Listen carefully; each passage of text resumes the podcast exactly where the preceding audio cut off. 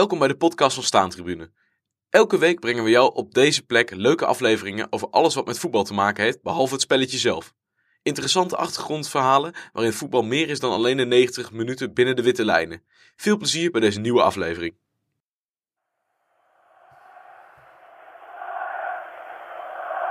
Ogana. Ja, daar is hij. En daar is de goal. Piet den Boer heet hij. Ik hoop dat Rinus Michels meekijkt. Alla Bosman, want dat is voor mij iemand die men minstens op de bank moet hebben in Duitsland.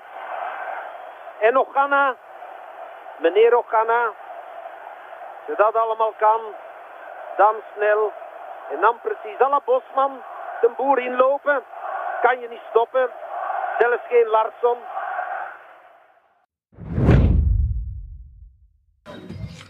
Ino, goedenavond. Goedenavond, John. Wij zitten hier in het mooie Utrecht. Tenminste, dat denk ik. Dat kunnen we niet zien vanuit de ramen. Want we kijken gewoon tegen een bedrijf. Vlakbij het hoofdkantoor, hè? Ja, en we zitten bij een hotelketen die van die Toucan. En daar noemen we het niet mee. Het is gewoon Van de Valk. Maar daar zitten we weer. Tenminste, ik zit er weer. Maar jij was de vorige keer niet bij. Maar we gaan het vandaag over iets moois hebben. Tenminste, iets moois. Misschien in jouw geval niet. Maar voor een mooie club. Maar we gaan 35 jaar terug de tijd in. We gaan weer de tijdmachine in. En we gaan naar 11 mei 1988. Waar was jij op 11 mei 1988? Ja, de klassieke natte haartjes op de bank. Denk ik. Ik was 9. Ja. En dat is wel een van de eerste echte voetbalherinneringen die ik heb, denk ik. Van de televisie. Want ik weet wel zeker dat ik in 86 echt alles begon te volgen en voor Ajax werd. En Maradona was natuurlijk favoriet. Ja.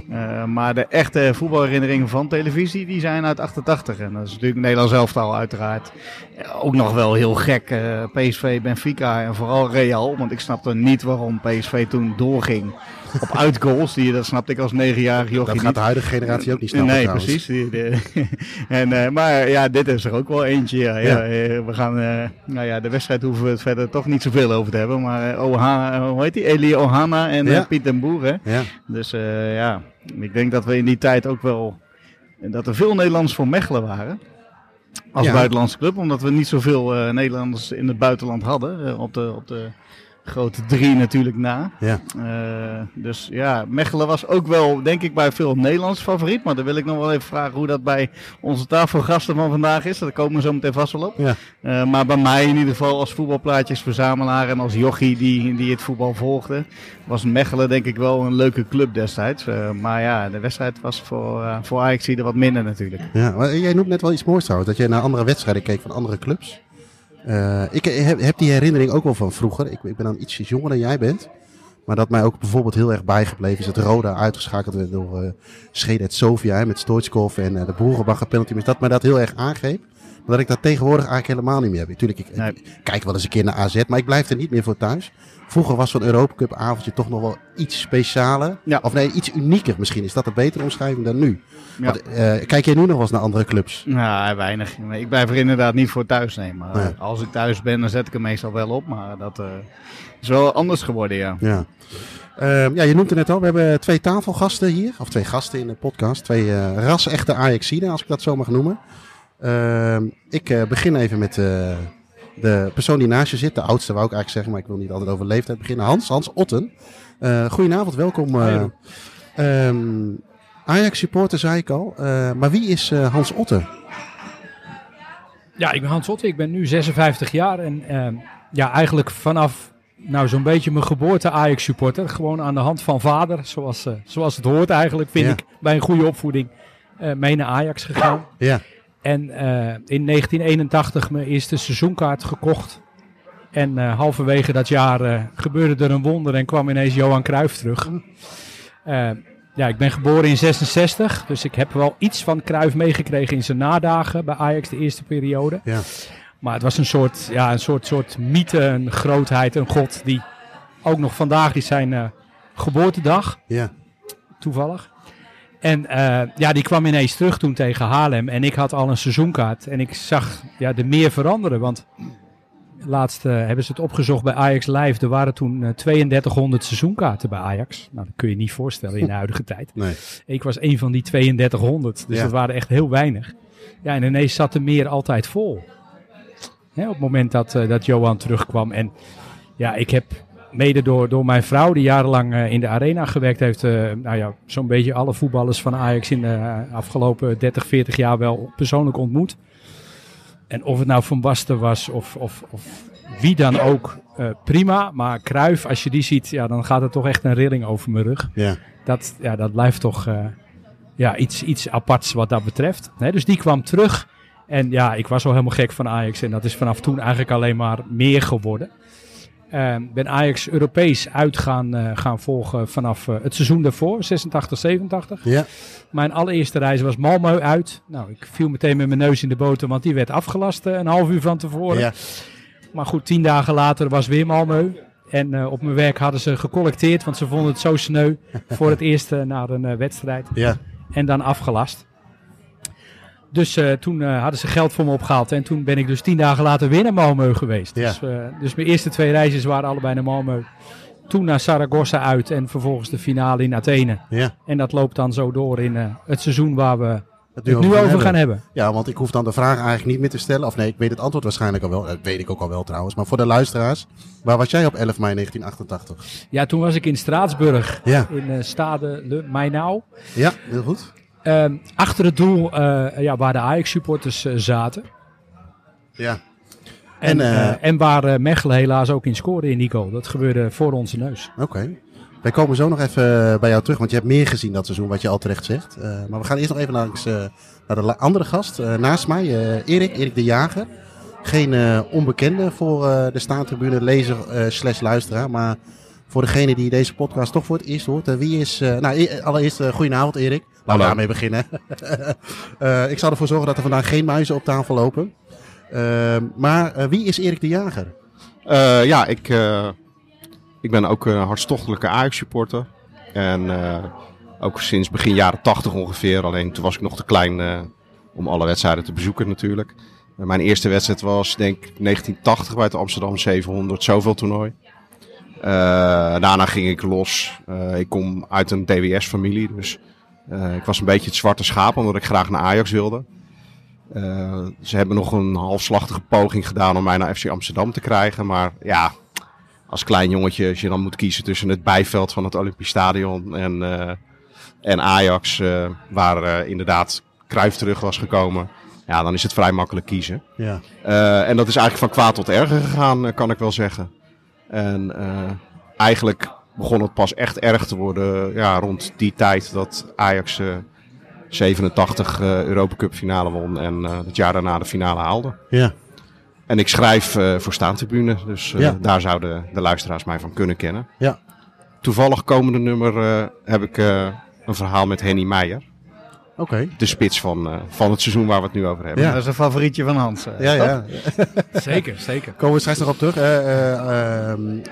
Oké, en ik ga me ook even aan jou stellen. 11 mei 1988. Ja, je zit hier niet voor niks natuurlijk. Maar... Ik was in Straatsburg. Ik zat vlak bij Hans, maar... dat wisten jullie toen nog niet? Nee, daar komen we net achter. Dus ja.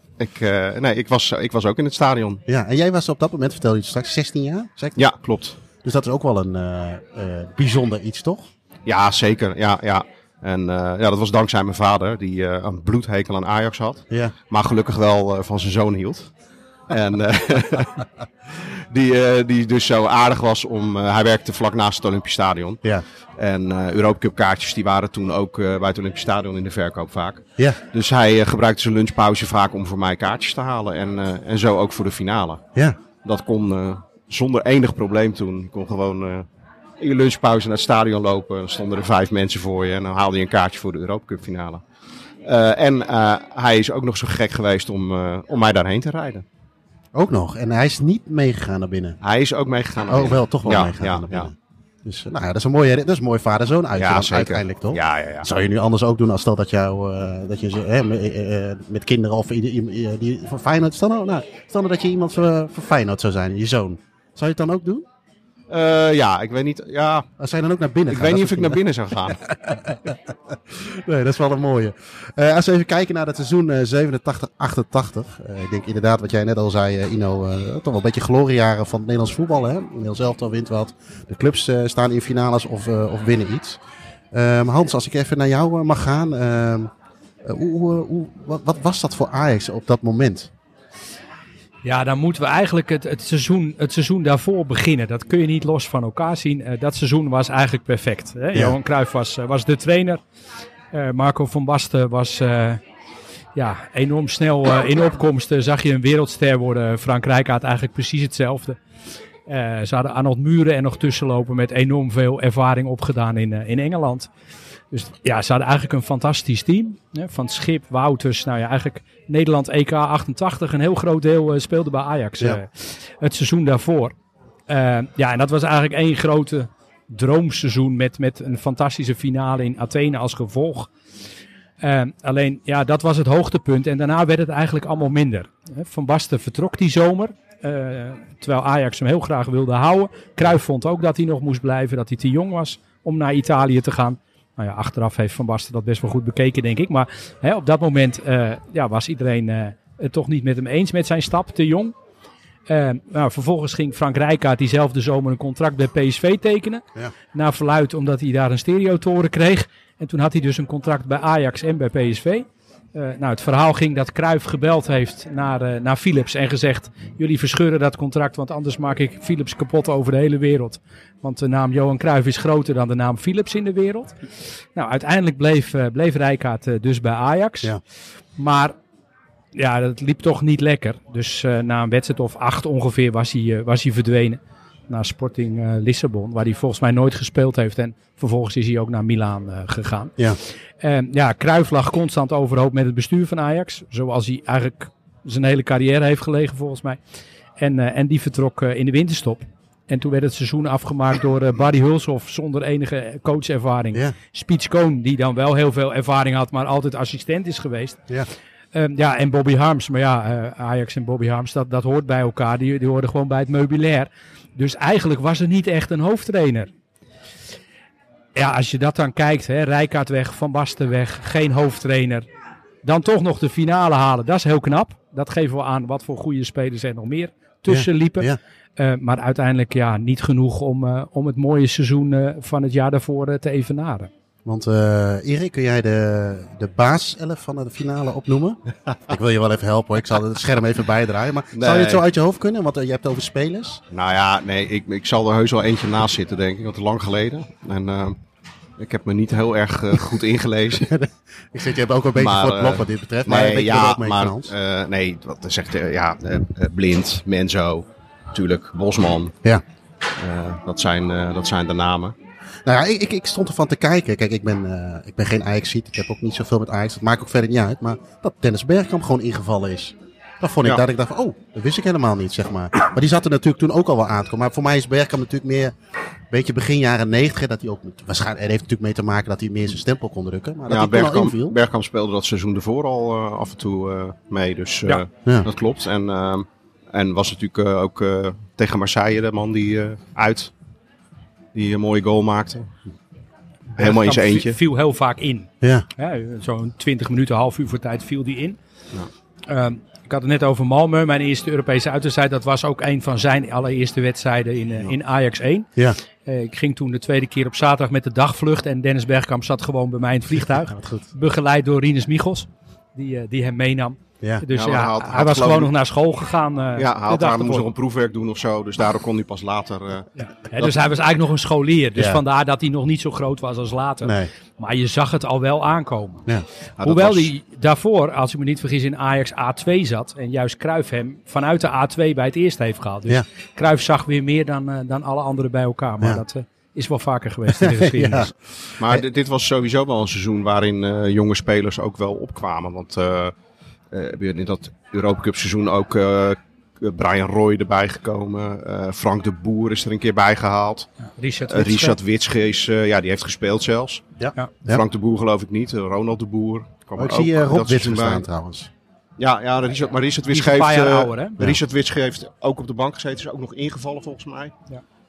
Dus er kwamen wel, dat soort jonge gasten kwamen er wel aan. Ja. En het was wat dat betreft een beetje een soort van tussenperiode. Het oude topteam was in verval en de nieuwe kwamen eraan, maar het zat er een beetje tussenin. Nou, dat is wel een beetje, hè? Want we hebben het net wel over een glorieperiode. En dat was het eigenlijk vanaf 87, 88 wel. Maar die jaren daarvoor waren natuurlijk niet om aan te gluren. Nee. Dus na 78 heeft Nederlands voetbal volgens mij helemaal niks meer gedaan. Nee, maar Marco van Basten werd wel in die jaren daarvoor steeds topscorer van Europa. Ja, ja. Hè, met 37 goals herinner ik me nog en 33 en zo. Dus het dient zich dan aan. Maar Ajax, het was natuurlijk Ajax onder Cruijff. Hè? Dus Cruijff verloor liever met 4-3 dan dat hij met 1-0 won. Bij wijze van spreken. Dus er werd heel veel gescoord. Maar de verdediging was ook zo lek als een mandje. Dat is het typische Cruijff-voetbal natuurlijk. Hè? Ik bedoel, de Stanley Menzo was natuurlijk eigenlijk een vrije verdediger die af en toe ook zijn handen gebruikte. Ja, dus tegenwoordig begint ieder team te bouwen vanuit de defensie. Hè? Solide defensie is het belangrijkste in het voetbal geworden. Ja, daar dacht Cruijff zeker in die tijd heel anders over. Ja. Meer scoren dan de tegenstander en je hebt gewonnen. Dat is een totaal ander uitgangspunt dan... Eerst niet metselen. En in Nederland kon dat wel, maar in Europa was je dan vaak...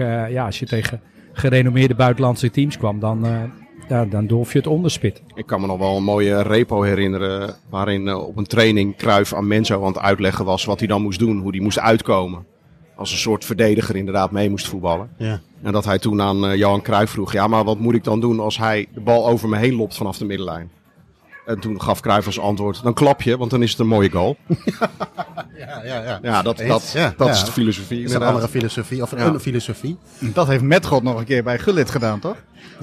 Ja, klopt zo. Ja, klopt. Stiftje een mooi boogballetje. Ja. Even na dat Europese seizoen. Even ook voor de context. Europa Cup 2 kennen we niet meer.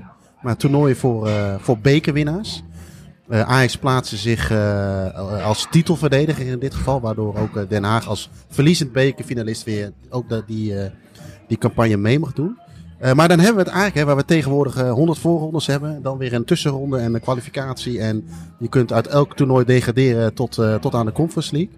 Hebben we het toen eigenlijk gewoon over een eerste ronde, tweede ronde, kwartfinale, halffinale, finale. Dus dan hebben we het over, snel rekenen, 5 rondes wat je moet spelen. Ja, 9 wedstrijden.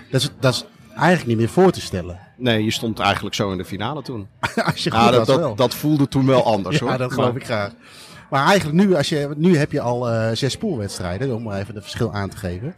Hans, jij hebt van die 9 wedstrijden heb jij er 6 bezocht. Als ik mijn statistiekjes goed heb genoteerd. Ja, dat klopt. Waarvan 4 thuis en de halve finale ook uit en natuurlijk dan de finale. Even naar die thuiswedstrijden. Ik heb 1 ding bij Ajax Europees, zeker begin jaren 90, dat is het Olympisch Stadion. Maar dat was bij 1 wedstrijd was het niet het geval, geloof ik, hè?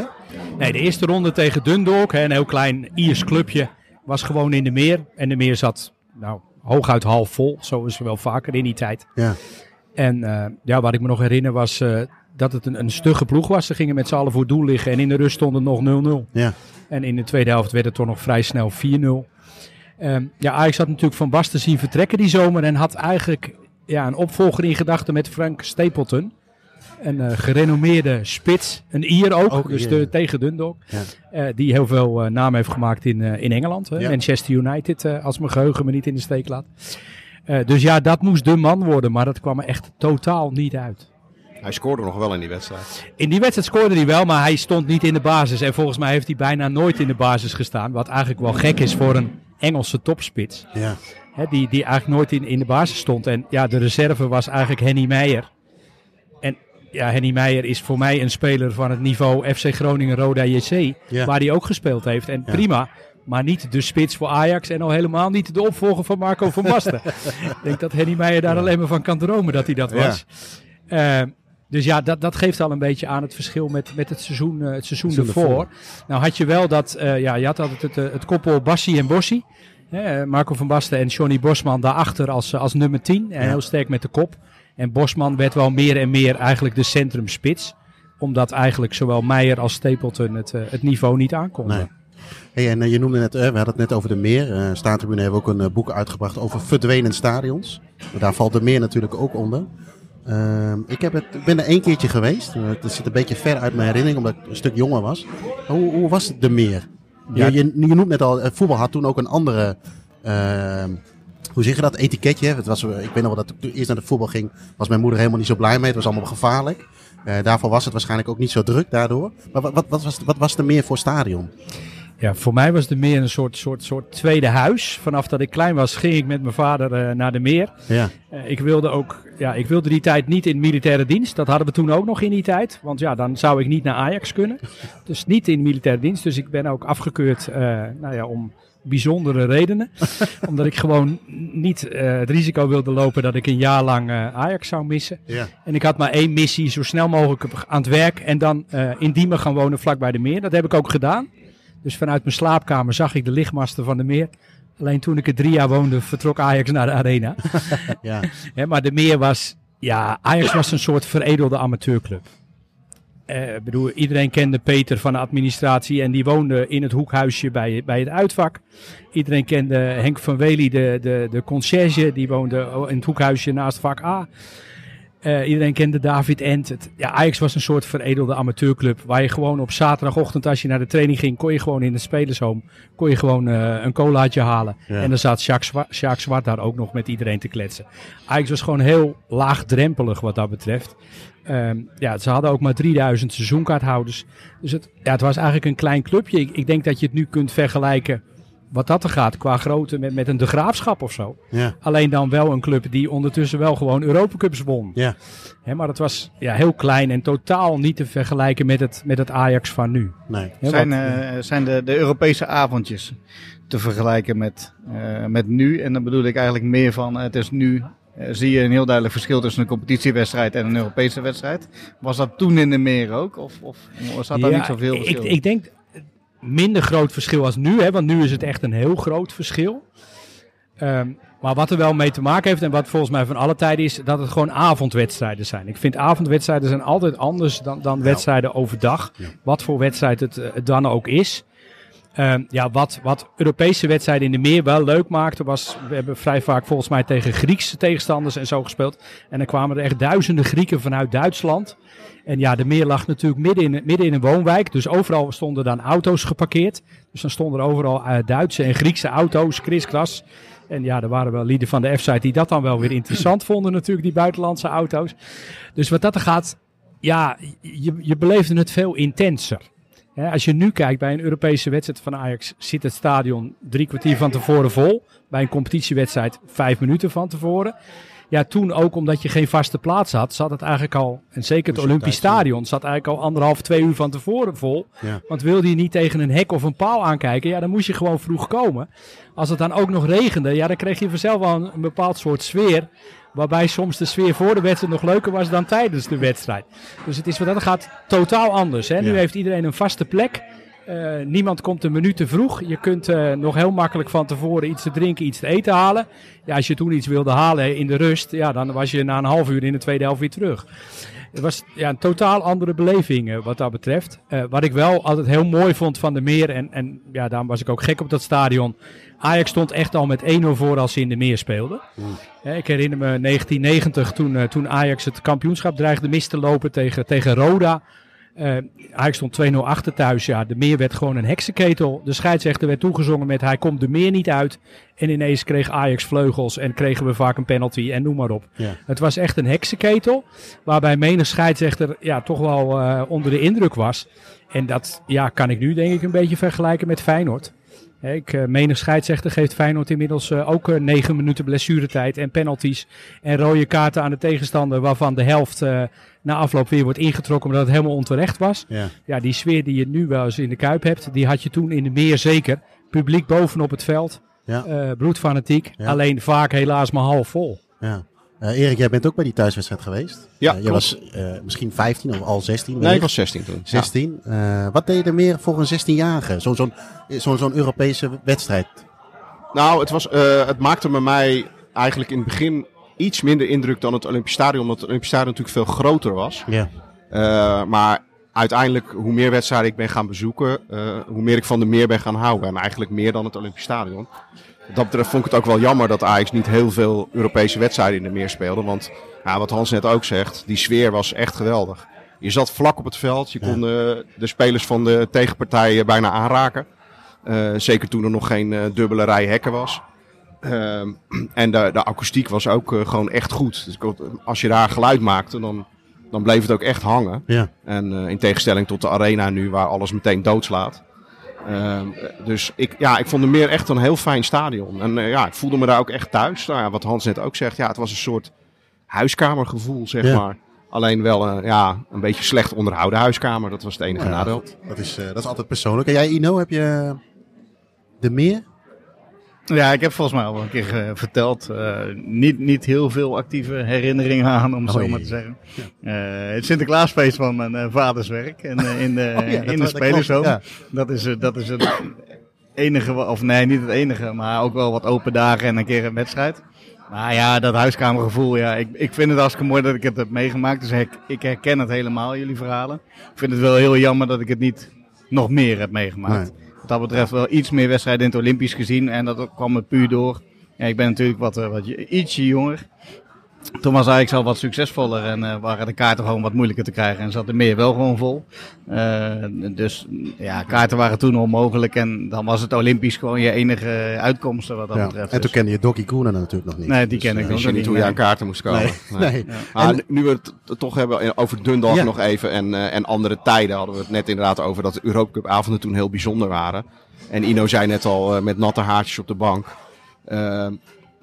ik was toen wel iets ouder, dus helemaal met natte haartjes op de bank niet. Maar ik zat voor die uitwedstrijd tegen Dundalk, zat ik wel te wachten voor de tv. Van ik wil die doelpunten zien, ik wil die wedstrijd zien.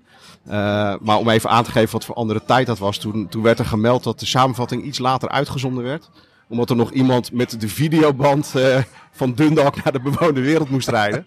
En toen de samenvatting er eenmaal was, toen bleek ook het doelpunt van Ajax er niet op. Ajax won met 2-0. Er was 1 eigen doelpunt en 1 Ajax doelpunt. En toen bleken ze dat het Ajax doelpunt ook niet gefilmd te hebben volgens mij. Dus dat was laat voor opgebleven, maar... teleurstellend. Ja, dat is toch wel ongelooflijk eigenlijk als je daarover nadenkt. Hè? Nu zitten we met lijntjes te trekken, millimeterwerk en alles. Het meeste ligt allemaal vast, zeg maar. Ja, je kunt alles zien. Hè? Iedere wedstrijd kun je zien door de hele wereld zo'n beetje. Ja. En toen, ook bij Studio Sport, hè, op zondagavond waren maar 3 samenvattingen van de 9 Eredivisiewedstrijden. Ja. Nou zat Ajax er wel heel vaak bij, maar ook niet altijd. Nee. Als Ajax thuis speelde tegen NEC of wat dan ook, had je grote kans dat die wedstrijd gewoon helemaal niet eens... uitgezonden werd. En er stond er altijd mooi, eerste helft Ajax speelt van links naar rechts. Hè, voor degene die het dan toch niet wist, hè, zeg maar. Ja. Dat soort dingetjes, allemaal mooi. En dan denk je, hè, ze spelen gewoon achterin naar en terug naar de keeper. Dat klopt helemaal niet. Als jonge jochie, dan denk je, hoezo van links naar rechts? Ik vond Ajax toen tegen Dundalk in mijn herinnering best wel goed spelen. Ik weet inderdaad wel dat het heel lang duurde voordat ze scoorden. Maar ik was echt wel onder de indruk van Frank Rijkaard bijvoorbeeld toen. Die speelde echt heel goed. Ik vond dat wel, het was voor mij echt wel een indrukwekkende ervaring. Ook al was het maar tegen Dundalk en ook al was het in een klein stadion. Het staat mij allemaal nog wel best wel goed bij. Dat is de eerste ronde. Makkie eigenlijk 6-0, 2-0. Tweede ronde, qua naam in ieder geval. HSV, Hamburg. Was dat toen nog een... het was een grote naam, maar ook een grote ploeg op dat moment nog? Zeker. Ja. In Duitsland draaide het om Bayern nu nog steeds, maar toen ook al. En HSV eigenlijk. Ja. Dat waren de 2 grote clubs in Duitsland. En hier moet Hans nog wel even zijn Henny Meijer verhaal een beetje nuanceren, denk ik, bij dit tweeluik. Maar want even nog één stapje daarvoor. Nu, we hebben veel voetbal op televisie, maar ook de lotingen worden enorm uitgemolken. Hè. Dat duurt allemaal, worden allemaal 100 personen uitgenodigd en na 3 kwartier gaan we een keer loten. Hoe hebben jullie dat toen ervaren? Je hebt Dundalk gehad en dan komt de loting. Dan komt de loting. Nou, de loting werd ergens in Zwitserland gehouden, ongetwijfeld. En dan moest je wachten op het eerstvolgende nieuwsuitzending. Ja. Dus het ANP-nieuws van 2 uur 's middags. En dan hoorde je wat er op de loting was geweest. En je had natuurlijk nog geen internet, er was nog geen teletext of wat dan ook. Dus je moest gewoon de radio-uitzending wachten.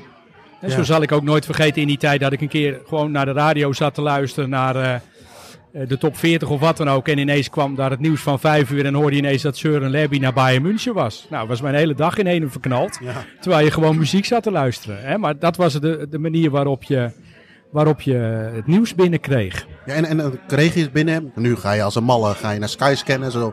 Nou, niet Hamburg misschien niet een goed voorbeeld, maar zo goedkoop mogelijk ticket vinden. En dan, want jij bent er geweest, hè, Hans? Ja, nou eigenlijk was het vroeger... Ja, voor mij waren er eigenlijk maar drie manieren om naar dit soort uitwedstrijden, Europese uitwedstrijden te gaan. Dat was ofwel met de eigen auto, ja. Of ik ging met Ajax-bus het Gooi van Henk Verwely, de conciërge van Ajax. Okay. Of ik ging met reisbureau Roever, wat officiële sponsor was van Ajax. En dat was dan voor de vliegreizen. Dus met de bus, met Ajax-bus het Gooi. Of eigen auto of vliegtuig met Roever. En HSV ben ik met 2 collega's geweest met de auto. Ja. In de auto van collega Ruud. Maar die zei, ja, ik vind het altijd een beetje eng om in zo'n buitenlandse stad te rijden. Dus misschien wil jij de laatste 50 kilometer rijden en dan Hamburg in. Ik zei, ja, dat is prima. Maar waar moeten we dan zijn in Hamburg? Want we zijn veel te vroeg voor de wedstrijd. Hij zei, ja, als je Hamburg zegt, zeg je Reeperbaan. Dus nou ja, ik de bordjes Reeperbaan volgen. Hè, toen hadden we nog geen navigatie. Nee, dus je moest gewoon de bordjes volgen en een kaart op schoot. En ja, toen kwamen we bij de Reeperbaan. En ja, ik draaide zijn auto op slot. Maar daarbij blijft de helft van de sleutel in het slot hangen. En het plastic uiteinde had ik nog in mijn hand. Dat was op zich al heel vervelend. Maar wat nog veel vervelender was... dat de 2 andere jongens lag de jas nog achter in de auto. En van Ruud, waarvan de auto was... zat zelfs het kaartje voor de wedstrijd nog in zijn jaszak. Ja, hij wilde niet dat we zijn eigen ruit insloegen. Dus nou ja, eerst toch maar wat drinken op de Reeperbaan. Toen met de metro naar het stadion. En ja, daar gingen we wel even een kaartje voor Ruud scoren. Dus alle Ajax-supporters aan de ene kant. Alle HSV-supporters in het blauw-wit aan de andere kant. En die hadden allemaal die kenmerkende spijkerjasjes aan. Met al die emblemen op de achterkant genaaid. En daar liepen wij als Hollanders tussen om te zeggen, ja, ik zoek een karten. Ja, dat liep al vrij snel in de kijk bij de politie. Want die dachten, wij moeten die Amsterdammers hier helemaal niet hebben. Dus wij werden onder politie-escorten naar de overkant gebracht en mochten gewoon het vak in. Want ze hadden ons liever binnen dan buiten uiteraard. Dat was alleen maar een gevaar. Alleen ondertussen ging het ook heel erg regenen. En ja, ik was dus de enige met een jas aan. Die andere 2 niet. Dus die waren echt helemaal verzopen bij die wedstrijd. Ja. Ajax won met 1-0 dankzij Henny Meijer. Kijk. Ja, niet een hele succesvolle spits, maar HSV, dat lag hem wel. Want ook in de thuiswedstrijd, waar we het ongetwijfeld zo meteen over zullen hebben, scoorde Henny Meijer ook. Dus, ja. Dat deed hij heel goed. Ja, het Volksparkstadion was van ons, is een hele bekende uitdrukking in het Nederlandse voetbal. Nou, dat was in die avond van Ajax. Ja. Want ik denk dat niet veel mensen hadden verwacht dat we die wedstrijd daar in ieder geval zouden winnen. Maar dat gebeurde wel. Ajax won met 0-1. Ja, na afloop moesten wij natuurlijk 2 van de 3 helemaal kletsnat weer terug naar de Reeperbaan. En dat ging de F-site ook. Dus ja, we moesten allemaal wachten tot het stadion leeg was. En toen met z'n allen in die metro. Maar wat wij niet wisten was dat HSV dat ook wist. Dus die stonden te wachten bij de Reeperbaan met knuppels en noem het allemaal maar op. En ja, ik ben heel fanatiek Ajax supporter. Maar ook totaal niet agressief en tegen vechten. Ik heb daar helemaal niets mee. Dus ja, wij kwamen de metro uit en ik liet me zo langzaam verder naar achteren zakken. Zo van dit is wel het laatste wat ik wil. Totdat ineens vanuit de Hoerenbuurt op de Reeperbaan ineens de St. Pauli supporters kwamen die Ajax hielpen. Nou ja, daar waren de meest fanatieke F-siders en de St. Pauli fans er bovenop doken. Gingen wij snel naar rechts het Hoerengebied in. En ja, wat we vermoeden was waar. HSV durfde gewoon niet in die wijk te komen. Daar waren zij niet veilig. Dus wij hadden zoiets, wij moeten hier gewoon blijven tot morgenochtend. En dan moeten we zorgen dat de auto gerepareerd wordt, althans het slot. En dat we weer naar huis kunnen. Dus dat zijn we dan ook gebleven, gewoon in de Hoerenbuurt. Alleen, ja, we moesten nog wel overnachten natuurlijk. En we waren met drie Nederlandse jongens. Ja, en verder genoeg. Ja, 50 gulden voor een half uurtje. Ja, exact. Want Ruud sprak het beste Duits, vonden wij. Dus die ging steeds naar binnen. En dan kwamen ze inderdaad met zo'n handdoekje. En dan zei hij, nee, we zijn met z'n drieën. Nou, dat vonden ze nog wel leuk. Maar als ze dan zagen dat die andere 2 ook mannen waren, dan vonden ze het ineens niet meer goed. Nee. En ja, dat we een kamer zochten voor een hele nacht, dat was wel heel erg vreemd. Ja. Maar uiteindelijk is het gelukt om een kamer te vinden. En de volgende ochtend zijn we naar een garage gelopen. En op het sleutel stond gelukkig een nummertje.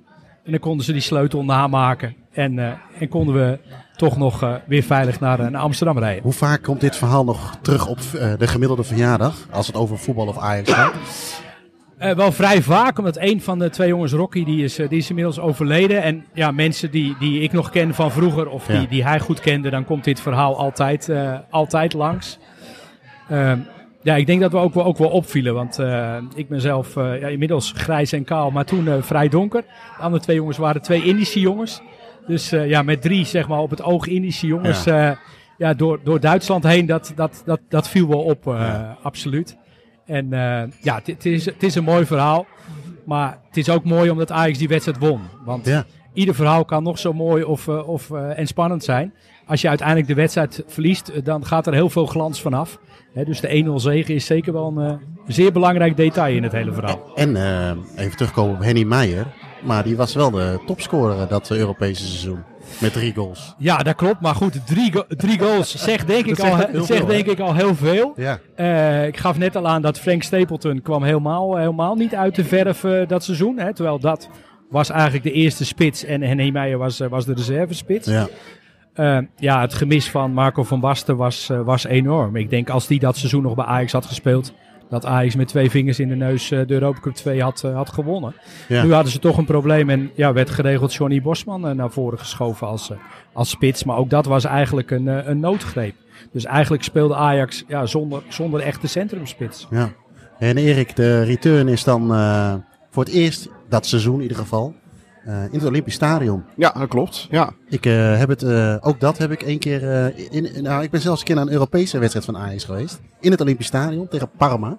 0-0. En wat mij bijbleef is dat het vrij koud was en regenachtig. Het was geen best weer. Nee, maar zeker onder de indruk. Hoe was dat voor jou? Ja, ook. Ja, het Olympisch Stadion bij avondwedstrijden, dat was toch wel bijzonder. Ja. Die 4 lichtmasten. En, dat gras leek dan altijd net even wat groener dan overdag op een of andere manier. En Olympisch Stadion, je loopt die betonnen trappen op en je komt dat vak in. En dan kijk je zo naar beneden. Ja, prachtig gezicht. Ja, het maakte altijd echt wel indruk op mij. Zelfs als het niet helemaal vol zat, wat in die tijd ook nog steeds vaak het geval was. Zelfs voor grote Europese wedstrijden had Ajax vaak moeite om het Olympisch Stadion uit te verkopen. Door hoeveel man hebben we het dan? Uitverkocht, sorry. 40? Ja? Toen? Nee, uitverkocht was 58.000. Ja, er konden heel veel in. 60.000. Maar er waren heel veel. Als Ajax 25.000 toeschouwers daar had, dan dat gebeurde echt heel vaak, hoor. Okay. En ik weet wel dat ze toen ze speelden tussen die Europese wedstrijden door, moesten ze ook nog voor de Supercup tegen Porto. Europa Cup 1 winnaar tegen Europa Cup 2 winnaar. Ja. En die zou eerst in de meer zijn. Toen zijn ze uitgeweken naar het Olympisch Stadion. En daar ben ik toen ook heen geweest. Maar daar waren volgens mij nog niet eens 20.000 mensen. Dat was echt half leeg, het stadion. En ik moet ook wel zeggen dat de thuisblijvers wel gelijk kregen. Want het was niet om aan te zien. Wat was, even los van de aantallen, was dat de enige reden om naar het Olympisch Stadion uit te wijken? Ja, meer kaartjes verkopen. Ja. Dat was, want in de meer konden natuurlijk maar heel weinig mensen. Ja. En Olympisch Stadion, daar kon je wel goed cashen. Dat was de enige reden volgens mij. Ja. Ja, en ook wel volgens mij veiligheidsmaatregelen. Want de meer had oorspronkelijk een capaciteit van 29.500. Nou, dat had heel vaak volstaan. Ja. Maar op het laatst was de meer nog maar 19.500 toeschouwers. Hè, dus er waren natuurlijk heel veel staanplaatsen. Nou, die mochten steeds minder vol vanwege de gebeurtenissen natuurlijk in Engeland en in het IJsselstadion. Ja. Bovendien in de meer kreeg alles dubbele hekken. Dus de vakken werden ook steeds kleiner. Ja. Ja. He, dus de capaciteit van de meer werd minder en minder. En ik denk, maar dan hebben we het over iets later. He, na het staafincident tegen Austria Wien was Ajax ook wel bang om in de meer te spelen. He, het werd helemaal volgehangen met netten. Nou ja, wat je nu eigenlijk ook in de Kuip ziet. Ja. He, dan voel je eigenlijk niet meer veilig in je eigen stadion. En dat kreeg Ajax ook op een bepaald moment. Maar dat was in 87, 88 nog niet. Nee. Toen was het puur financieel. Ja, dat klopt. Ja, maar goed, het Olympisch Stadion had, wat dat betreft, was het natuurlijk ook wel bijzonder. Want je wist, als je daarheen ging, dan was het een bijzondere wedstrijd. En dus dat gaf natuurlijk ook extra cachet aan zo'n stadion. Want ja, zeg maar, van zo'n vrijheid moest het stadion het in die tijd eigenlijk al niet meer hebben. Het was al aardig aan het vervallen. En het was natuurlijk niet overdekt. Ja, op die lange zijde had je wel een dak. Maar waar wij stonden was het altijd onoverdekt. En je stond vol in de wind, je stond vol in de regen. Dus het was soms ook echt wel afzien. En het staat mij van dit Europa Cup seizoen ook wel bij dat we bij die wedstrijden, eigenlijk was het altijd koud. Want volgens mij, zelfs Olympique Marseille halve finale ergens in april, kan ik me nog herinneren dat ik het stervenskoud had. Dus dat is dan ook het Olympisch Stadion. Ja, het regende er bijna altijd. Ja. Zoals het in Volendam en bij AZ altijd waait. Ja. Regent het altijd in het Olympisch Stadion. Wat dat betreft, wat wel grappig is, dat als het dan heel erg regende en het was afgelopen, dan bleven de mensen onder de tribunes doorlopen naar de uitgang.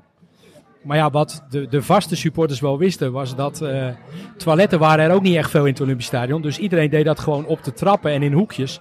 En dat drupte ook allemaal naar beneden.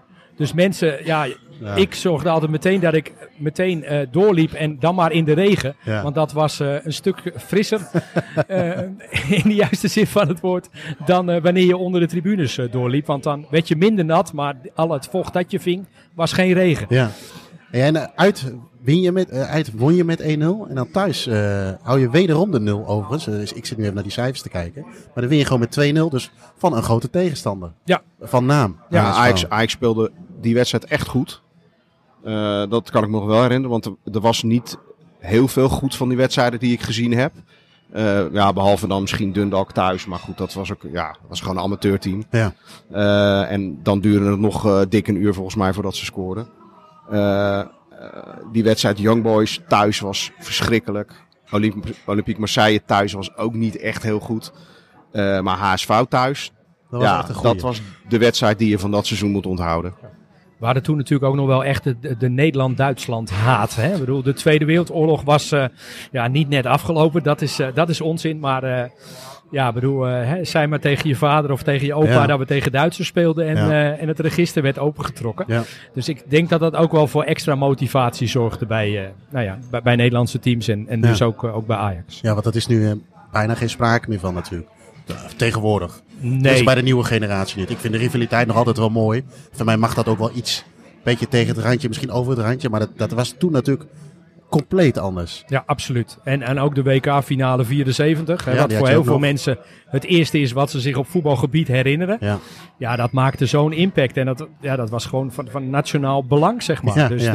Die Duitsers moesten teruggepakt worden. Ja, dat klopt inderdaad. Dat in dat seizoen Ajax-HSV, toen waren de Duitsers nog gewoon moffen. Ik zal ook nooit het liedje vergeten van Harry Vermegen en Henk Spaan. We gaan naar Mofrika. Ja, daar zat het al een beetje in. Hè? En ik was een stuk jonger natuurlijk. Ik had dat allemaal niet meegemaakt. Tegenwoordig zou dat allemaal grensoverschrijdend gedrag zijn. Maar toen kon dat gewoon allemaal nog. Ik moet wel zeggen dat Ajax toen, wat ik zei net, ook echt goed speelde. En toen was Cruijff er natuurlijk ook nog. Dat scheelde ook wel iets. Want nadat Cruijff weg was, je zei net al, Hans, dat Ajax al behoorlijk in verval was dat seizoen. Er miste een hoop in dat team. Ja. Maar toen Cruijff weg was, was het echt volstrekt stuurloos volgens mij. Ja. Staat mij bij. Ja. En Rijkaard, denk ik. Hè? Want Rijkaard was natuurlijk wel heel belangrijk in de defensie. Nou ja, die viel ook nog eens weg. En Cruijff, dat was wat ik net zei, dat Rijkaard toen Dundalk thuis, dat is toch iemand die mij bijgebleven is van die wedstrijd. Zo snel, zo krachtig, zo echt goede voetballer. Ja, die was ook weg. Ja. Eigenlijk, als ik het zo een beetje hoor tot nu toe, is het bijna een wonder dat je de finale gehaald hebt. Omdat het wat matig was. Ik denk dat je dat rustig kan zeggen. Ja. Ik denk dat Ajax was niet heel goed. En HSV was nog wel overtuigend. Maar na HSV was het echt struikelend naar het einde. Ja. Natuurlijk wel een opleving bij Marseille uit. Maar bijvoorbeeld dat ze tegen Young Boys doorgingen in de kwartfinale. Nou, het had niet heel veel gescheeld volgens mij. Of ze hadden er tegen Young Boys uitgeleverd, hoor. Want jij gaf dat al aan vooraf hier. Young Boys. Kun je eigenlijk niet meer zoveel van herinneren van de tweeluik. Nee, maar ik denk dat ook wel het mooie. Maar misschien aan de andere kant misschien het armoedige was van de Europa Cup 2. Er zaten natuurlijk heel veel teams in. Die een bekerfinale hadden verloren tegen het topteam uit het land. Ja. En nu is die regel veranderd. Hè? Nu gaat de volgende team op de ranglijst dan Europa in. Maar toen was het zo. Hè? We noemden net al FC Den Haag. Die van Ajax de finale verloren. Ja, die speelden dan gewoon Europees voetbal. Hè? Ik kan me dat ook van NEC herinneren. Hè? Ja. Dat toen of NEC moet ik zeggen. Ja, NEC tegen Barcelona uitkwam. Die had ook de bekerfinale van Ajax verloren. Ik kan me herinneren van Fortuna Sittard. Die ook eens in Europa hebben gespeeld. Ja. Ook na een verloren bekerfinale. Ja. Hè, dus toen zaten er heel veel, toch Europees gezien tweederangs clubs. Zaten in de Europa Cup 2. Hè, want eigenlijk was de volgorde qua sterkte was natuurlijk Europa Cup 1. En dan de Europa Cup 3. En dan de Europa Cup 2. Ja, hè? Dus we hebben het wel over het minste toernooi wat dat betreft. Dus vaak zaten daar niet de allersterkste teams in. Ja, dat een team als Young Boys in de kwartfinale staat, is denk ik vandaag de dag natuurlijk ook onmogelijk. Ja, in Europese. Dat waren allemaal semi-profs. Ze hadden wel een paar aardige... Alain Soeter speelde er volgens mij. Nou, dat is natuurlijk wel een aardig spitsje geworden. Ja, ja. Maar volgens mij bestond dat team grotendeels uit semi-pros destijds. En dan heb je Young Boys. Dan ga je toch naar de halve finale, al snel. Hè? Wat ik net al zei, het toernooi... dat was echt met hangen en wurgen. Ze wonnen uit en thuis. Ja. Maar die thuiswedstrijd was echt verschrikkelijk. En ze kwamen op 1-0 voor omdat er twee verdedigers van Young Boys tegen elkaar aanknalden. Waardoor Larsson vrij kon doorlopen en hem erin schoot. Daarna werd het ietsje beter. Maar dit is een van de wedstrijden waarvan ik niet heel veel spelmomenten meer kan herinneren. Maar wel een vrij moedeloos gevoel. Ja. Ook koud en dan gebeurt niks. En dan, ja. En eigenlijk, we zijn door. Afvinken en naar huis, dat was het. Ja, en die Larsson was dus een beetje de opvolger van Frank Rijkaard. Ja, die kon ook niet in de schaduw staan van Frank Rijkaard. Hij kon vrij goed koppen. Hij zag er wel imposant uit met zijn witte haardors. Maar totaal geen Rijkaard. Totaal niet zo atletisch. En ja, voor de mensen die Frank Rijkaard niet kennen... neem Virgil van Dijk, maar dan kan die ook nog voetballen. Ja, dan heb je Frank Rijkaard. Ja. Echt enorm groot, imposant, leider. Heb je toch eigenlijk twee spelers? Ja, we kennen ze natuurlijk allebei allemaal wel goed. Hè? Rijkaard en Van Basten. Dan Van Basten het seizoen daarvoor. Het zijn natuurlijk ook niet zomaar jongens die je moet vervangen. Nee, en Ajax was natuurlijk een arme club. Ajax had geen geldschieter of zo. Nee. Ajax speelde in de meer voor gemiddeld 8.000-9.000 toeschouwers. Ja. Dus ja, Ajax moest het echt van zijn jeugdopleiding hebben. En dat ging met pieken en dalen. En soms kwam er een hele goede lichting voorbij. Dus de lichting met Bosman, Van Basten, Vanenburg, Siloy, ja, Van Schip... Dat was natuurlijk een fantastische lichting. Maar ja, daarna duurt het dan weer een jaar of 3-4. En dan komt er weer een volgende lichting. Zo werkt het bij Ajax. Het was een beetje op en af wat dat betreft. Desondanks in de halve finale. Nou, ik wou net zeggen. Maar toch haal je de halve finale. Olympique Marseille. Was dat eerst een uitwedstrijd? Of eerst thuis? Eerst uit. En dat was misschien nog wel een betere wedstrijd dan HSV. De uitwedstrijd. Ja. Ja, Ajax won dan met 0-3. En ik herinner me Rob Witsche met een paar hele snelle uitvallen. Ajax had wel hele snelle spelers. Dennis Bergkamp bijvoorbeeld is er ook een voorbeeld van. Ja. En met snelle uitvallen won Ajax. Volgens mij onderschatte Olympique Ajax een beetje. En gingen ze voetballen tegen Ajax. Ja, als Ajax dan de ruimte krijgt. Dan, slechte scouts. Ik denk dat er in die tijd helemaal nog niet zoveel gescout werd. Tony Bruins-Slot deed dat voor Ajax. Maar die was eigenlijk een beetje als een tijd vooruit. Dat gebeurde helemaal nog niet zoveel. Nee. Eigenlijk was het vaak een verrassing wat er tegenover je kwam te staan. Daar kun je nu niks meer bij voorstellen. Hè? Het meeste wat ik me ervan herinnerd was dat de Ajax-supporters zaten achter het doel. In een soort van noodtribune. En die was helemaal omgeven door netten. Aan beide zijkanten, aan de voorkant en ook aan de achterkant en aan de bovenkant. Dus, dus ze zaten echt letterlijk in een kooi. En dat was ook nodig, want er werd vanuit de Franse kant, van alle kanten, werd er bekogeld. En omdat ze zo vlak achter het doel laag zaten, waren ze heel makkelijk doelwit, zeg maar, voor de Franse supporters. Helpt zo'n 0-3 natuurlijk ook niet mee. Die helpt ook niet mee en ik weet ook wel dat het na afloop is het erg onrustig geweest. Ik was er zelf niet, maar wat ik me nog wel herinner van de verhalen was dat het erg onrustig was... vanuit het stadion weer terug naar de stad. Wat dat betreft is Marseille, Erik, denk ik niet zoveel veranderd in de afgelopen 35 jaar. Dat denk ik ook niet. Ik ben er in die tijd wel een keer geweest, toen een competitiewedstrijd, toen ik op vakantie was met een vriend van mij uit Aix-en-Provence. Die ging heel vaak naar Olympique. En die had mij ook meegenomen. Maar die zei toen ook tegen mij van, geen Nederlands praten, want ze stelen de veters uit je schoenen als je... Als ze doorhebben dat je buitenlander bent. En ik moet eerlijk zeggen, dat was ook wel... Een van de eerste wedstrijden dat ik echt doorhad hoe zo'n publiek die scheidsrechter kon beïnvloeden. Want Hans had het net ook al over hoe dat in de meer soms ging. Maar daar was het echt extreem. Papin die... Ik wil nog een colaatje. Papin die omspeelde de keeper en die schoof de bal. En die werd echt een meter voor de doellijn weggehaald. Ja. Dat hele stadion ontplofte. Die scheids ging toch nog maar even aan de grens vragen of die er niet echt in zat. Terwijl hij moet gezien hebben dat dat niet in de buurt kwam. Ja. Dat was Marseille. Gewoon een gekkenhuis. Ja. Dus dat zal met een Europese avond niet minder geweest zijn dan met een competitiewedstrijd, denk ik, Hans. Nee. En nu je dit verhaal vertelt, moet ik terugdenken aan Atletico Bilbao Ajax. Een aantal jaren daarvoor waren bij Atletico Bilbao in het zijnet schoot. Maar de scheidsrechter gewoon een doelpunt gaf. En Ajax die wedstrijd met 2-0 verloor. Ja. Later in de meer repareerden ze dat door met 3-0 te winnen. Ja. heroïsche Europa Cup avond van een aantal jaren daarvoor. Maar ja, dat kon toen nog. Hè. We hadden toen geen VAR en we hadden geen tv-beelden of wat dan ook.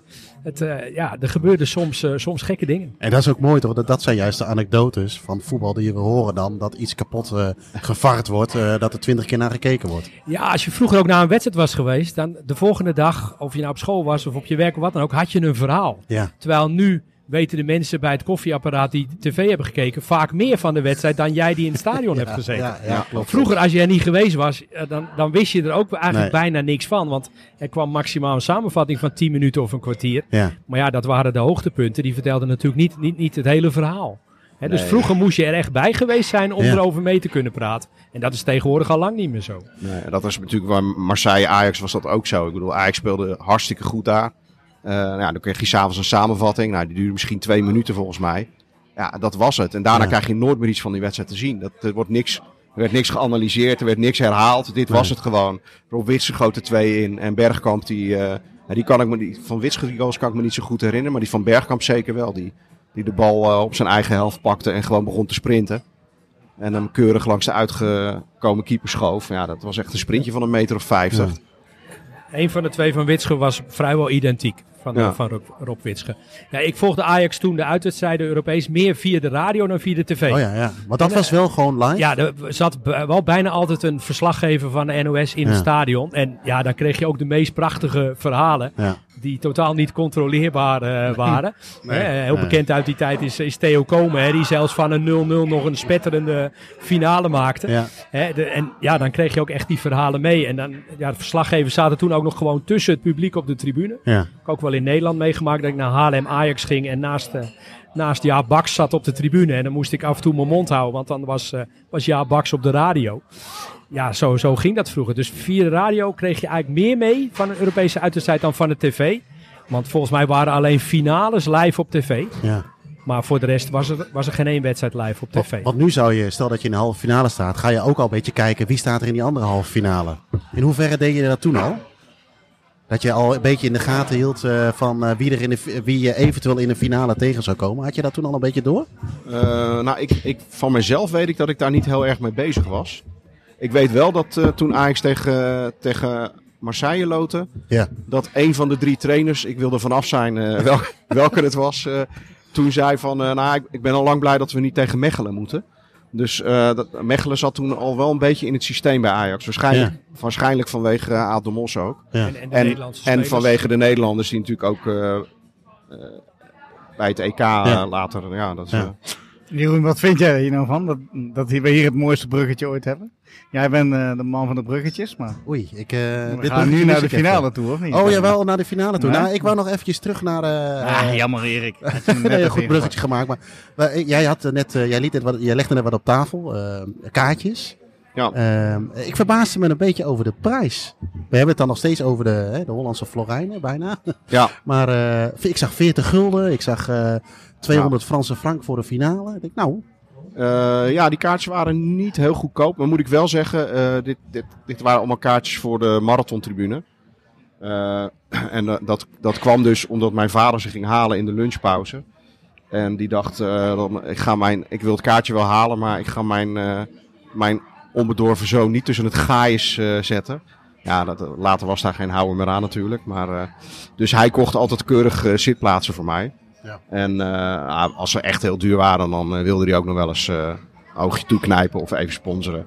Dus ik ging daar natuurlijk niks tegen inbrengen. Nee, later toen ik wel alles zelf ging en uitwedstrijden ging en zo, toen ging ik voor het budget en voor de sfeer en niet per se voor het gemak dat iemand voor mij een kaartje haalde.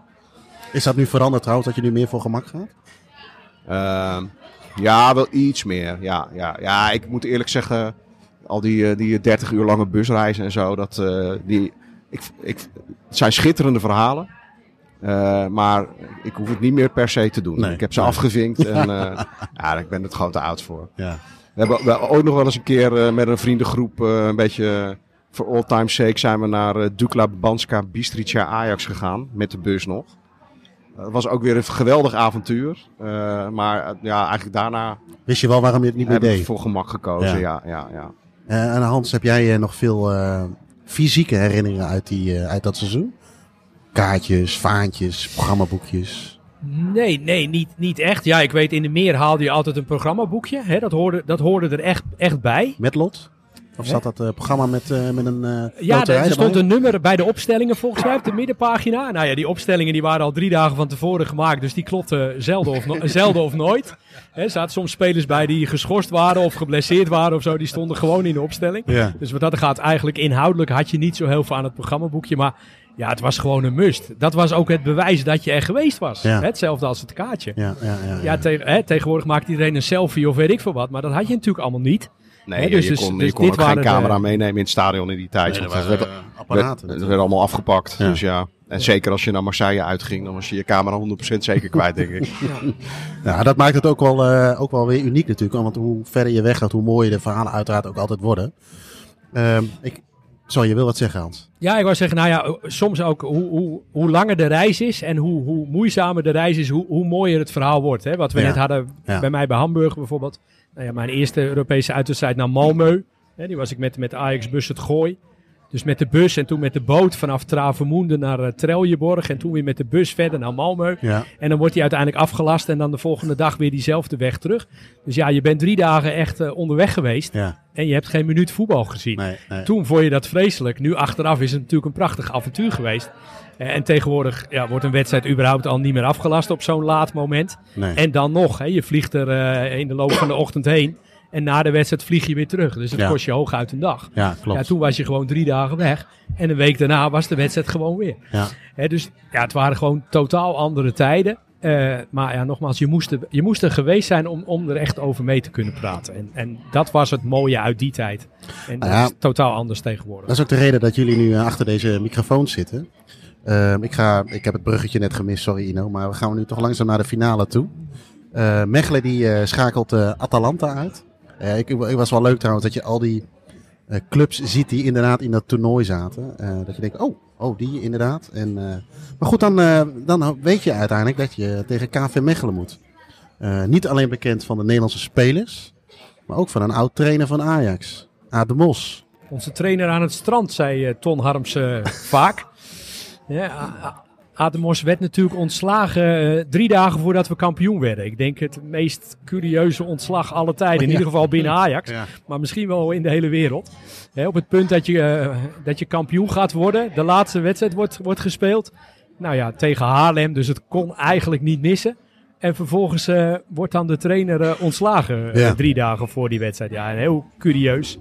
Dat maak je tegenwoordig alleen nog mee met hele gekke voorzitters die je zo her en der hebt. Maar voor de rest niet meer. Dus dat hij een beetje rancuneus was niet zo heel gek? Nee, was niet zo heel gek. Aad de Mos is natuurlijk niet op een chique manier door Ajax aan de kant gezet. Maar nou ja, dat is vandaag de dag niet anders. Hè. Kijk nu maar naar Ziggo met Winston Bogarde. En het is van alle tijden bij Ajax wat dat betreft. Ja. Hè, dus het is een hele fijne club, maar niet altijd en zeker niet voor iedereen. Nee. Dus Aad de Mos had zeker wel reden om rancuneus te zijn richting Ajax. Ja, en ook wel richting de fans, want er werden hele mooie liedjes over Aad gezongen. Erik, vertel. Nou ja, de klassieker was Aad de Mos is seropositief. Ja, die ging zo'n beetje de hele wedstrijd door het stadion. Samen met wat aanduidingen over het beroep van de vrouw van Piet den Boer. Maar wat deed hij dan? Die werkte op de repenbaan. Zat in de seksindustrie. Maar dat was toen ook nog natuurlijk wel een soort van voetbalhumor, toch? Ja, jawel. Ja, het was allemaal niet heel verfijnd. En het is... Ik heb vrolijk mee staan zingen, beken ik hier... het was 1988. Woke was er nog niet uitgevonden toen. En alles was in die tijd geoorloofd. Ja. En voetbal was toen ook heel anarchistisch. Wat Hans net ook vertelde. Als je ergens met een groep supporters kwam en je trapte wat rotzooi, dan mocht je gratis naar binnen. Weet je? Ja. Dat was toen. Ja. Zo zat dat toen. En dat gold ook voor de de spreuken en de spreekkoren. Ja. Stadionverboden die bestonden toen nog niet. Er waren geen camera's die mensen op konden sporen die iets riepen of iets gooiden of wat dan ook. Ja, eigenlijk was alles geoorloofd totdat de politie in de kraag vatte. En zolang dat niet gebeurde was eigenlijk alles goed. En vergis je niet, want Ademos daagde ook wel het Ajax-publiek uit. Ja, hij stak ook na de wedstrijd zijn middelvinger op naar Ton Harmsen, de voorzitter. En hij had volgens mij van tevoren ook wel vrij duidelijk gemaakt dat hij vooral Ton Harmsen en John van Schip, die naar verluidt een van de spelers was samen met Van Basten, die tot het ontslag van de Mos had opgeroepen. Ja. Dat hij die graag een hak zou zetten. En Van Schip was ook nog eens aanvoerder in die finale. Dus nog meer olie op het vuur. Ja. Voordat we naar de ervaring zelf gaan, dan weet je dat je naar Straatsburg kan. Je noemde het al Stade de la Meinau. Waar overigens bijna 40.000 man zat. Wat misschien wel best wel veel was voor die tijd. Maar dan moet je een kaartje hebben. Hoe ging dat in zijn werking? Want jullie, we hadden het in het begin al even over. Jullie zijn er allebei bij geweest, maar dan moet je een kaartje halen. Het is gewoon ouderwetse loketje naar de meer. Ja, en dan... Voor mij was het heel makkelijk, omdat ik een seizoenkaart had van Ajax. En dat waren maar ik weet niet hoeveel het dat jaar waren, maar rond de 5.000, 6.000 denk ik maximaal. Kon ik gewoon 2 kaartjes halen. Ja. Ja, dus mijn huidige vrouw, toen mijn vriendin, die ging met mij mee. We gingen gewoon samen met de auto. Ja. Op zich wel een mooi verhaal, want Amsterdam is drugs voor de rest van Europa. En mijn vrouw ging slapen in de auto. Ik reed. Maar ik rookte shag in die tijd. Alleen shaggies draaien achter het stuur is en niet veilig en niet handig. Dus zij had wat shaggies voor mij gedraaid en die lagen op het dashboard. En toen kwamen we bij zo'n bekende peage voor de tol. En daar zagen die Fransen, een Nederlandse auto met een Ajax Amsterdam vlag achterin. En shag op het dashboard. Ja, 1 en 1 is 2. Dus we zijn 2 keer aangehouden. En de hele auto is doorzocht tot en met vingers in potjes gel aan toe en dergelijke. Op zoek naar softdrugs. Ja. Die ze niet gevonden hebben, omdat ik nooit softdrugs gebruikte. Maar je kon gewoon op eigen gelegenheid daarheen. Ja. Je kon gewoon heel makkelijk bij het loket bij Ajax een kaartje kopen. Wat Erik net ook vertelde, wat zijn vader deed. Ja. Dat waren allemaal nog niet die toestanden. Die kwamen een paar jaar later toen de finale tegen Torino was. Ook toen had ik een seizoenkaart en kon ik heel makkelijk bij Peter van de administratie gewoon mijn kaartje ophalen. Maar toen brak echt de gekte los, zeg maar, buiten bij de meer. Ja. Maar dan hebben we het inmiddels over 1992. Dus dat was weer een aantal jaren later. Maar deze tijd ging alles eigenlijk nog vrij makkelijk. Het jaar daarvoor Athene was lastiger, omdat er gewoon niet genoeg vliegtuigen waren. Het stadion was groot zat, want er konden er geloof ik 80.000 in. Ja. In het Olympisch Stadion van Athene. En Ajax had ook iets van 25.000 kaarten. Maar uiteindelijk waren er maar 17.000 Ajax-supporters. Gewoon omdat er niet meer vliegtuigen waren. En hoe was die uittocht naar Straatsburg dan? Ja, die uittocht naar Straatsburg. Overal onderweg kwam je gewoon Nederlanders tegen. Heel veel bussen herinner ik me. Ja. Maar ook wel mensen die met eigen auto gingen. Zoals wij, zeg maar. Voor mij ging er ook een trein met Ajax-supporters.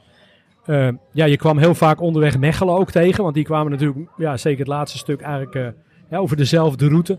Maar ik kan me niet herinneren dat daar problemen waren. Nee, nou had ik ook wel een beetje het idee dat we als Amsterdammers toch een beetje neerkeken op die Belgen. Dus we namen ze eigenlijk niet echt serieus. Nee. En voor jou, Erik, hoe ben jij die kant op gegaan? Laten we even met kaartje beginnen. Jij legde je zoekkaart ergens neer. En voor jou? Ja, nee, nou ja, wat ik in het begin vertelde. Mijn vader die ging in zijn lunchpauze naar het Olympisch Stadion. Daar lag een stapel kaartjes. En dan was het ook gewoon klaar. En hij wilde er eerst 1 kopen. En toen dacht hij van, weet je wat, ik koop er gewoon 2. En dan ga ik ook. Hij had een beurs in Milaan. Die dagen daarna. Ja. En hij dacht, nou, dan rijd ik eerst naar Straatsburg. En dan rijd ik door naar Milaan. Dus toen had ik ook meteen vervoer. Want ik wilde aanvankelijk met de bus gaan. Ja.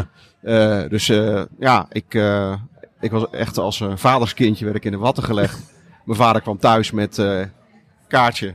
En je kan meerijden.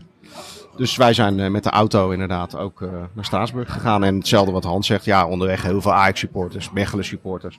Ook geen animositeit. Hooguit even toeteren of maar verder. Nee hoor. En hoe was de aanloop in de media dan op dat moment? Was er veel aandacht voor? Of kranten, VI? Wat ik me van herinner, niet heel veel. Ik moet natuurlijk niet vergeten dat in die tijd stond PSV ook in de Europa Cup 1 finale. Ja, en voor iedereen was wel duidelijk dat de Europa Cup 2 was toch een ander verhaal dan de Europa Cup 1. Ja. Vergelijk het nu met je kan kampioen worden of je kan de KNVB-beker winnen. Ja, de KNVB-beker is een evenement van één dag, de finale. Ja. Maar de rest van het jaar is er niemand echt in geïnteresseerd. Nee. Nou, Europa Cup 2 was je wel iets meer in geïnteresseerd. Maar dat hing dan meer af van de tegenstander, zeg maar, die je had. He, dus wedstrijden tegen HSV en Olympique Marseille. Ja, dat kreeg dan wel aandacht.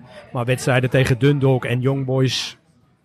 Niet of nauwelijks. Nee. Bovendien, toen had je nog niet de dagelijkse sportprogramma's zoals je die nu hebt. Nee. Nou, op een gegeven moment kreeg je een sportjournaal van 10 minuten elke dag. En dat was de enige sport op tv. Ja. Los van de woensdag en het weekend, zeg maar. Nou, er was überhaupt niet echt een hype rond Ajax dat seizoen. Ook omdat Ajax gewoon vrij matig presteerde. Heel wisselvallig was. PSV was dat seizoen veel beter. Ja, die werden ook kampioen volgens mij met een ruime afstand. 9 of 10 punten verschil. Ja.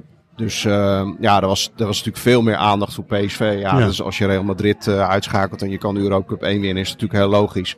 En eigenlijk, zeker na die duels tegen Young Boys, was het wel vrij duidelijk dat Ajax niet de topploeg was die het seizoen daarvoor de Europa Cup had gewonnen. Nee. En er waren ook eigenlijk weinig mensen die dachten dat Ajax de finale zou halen en dat Ajax hem kon winnen.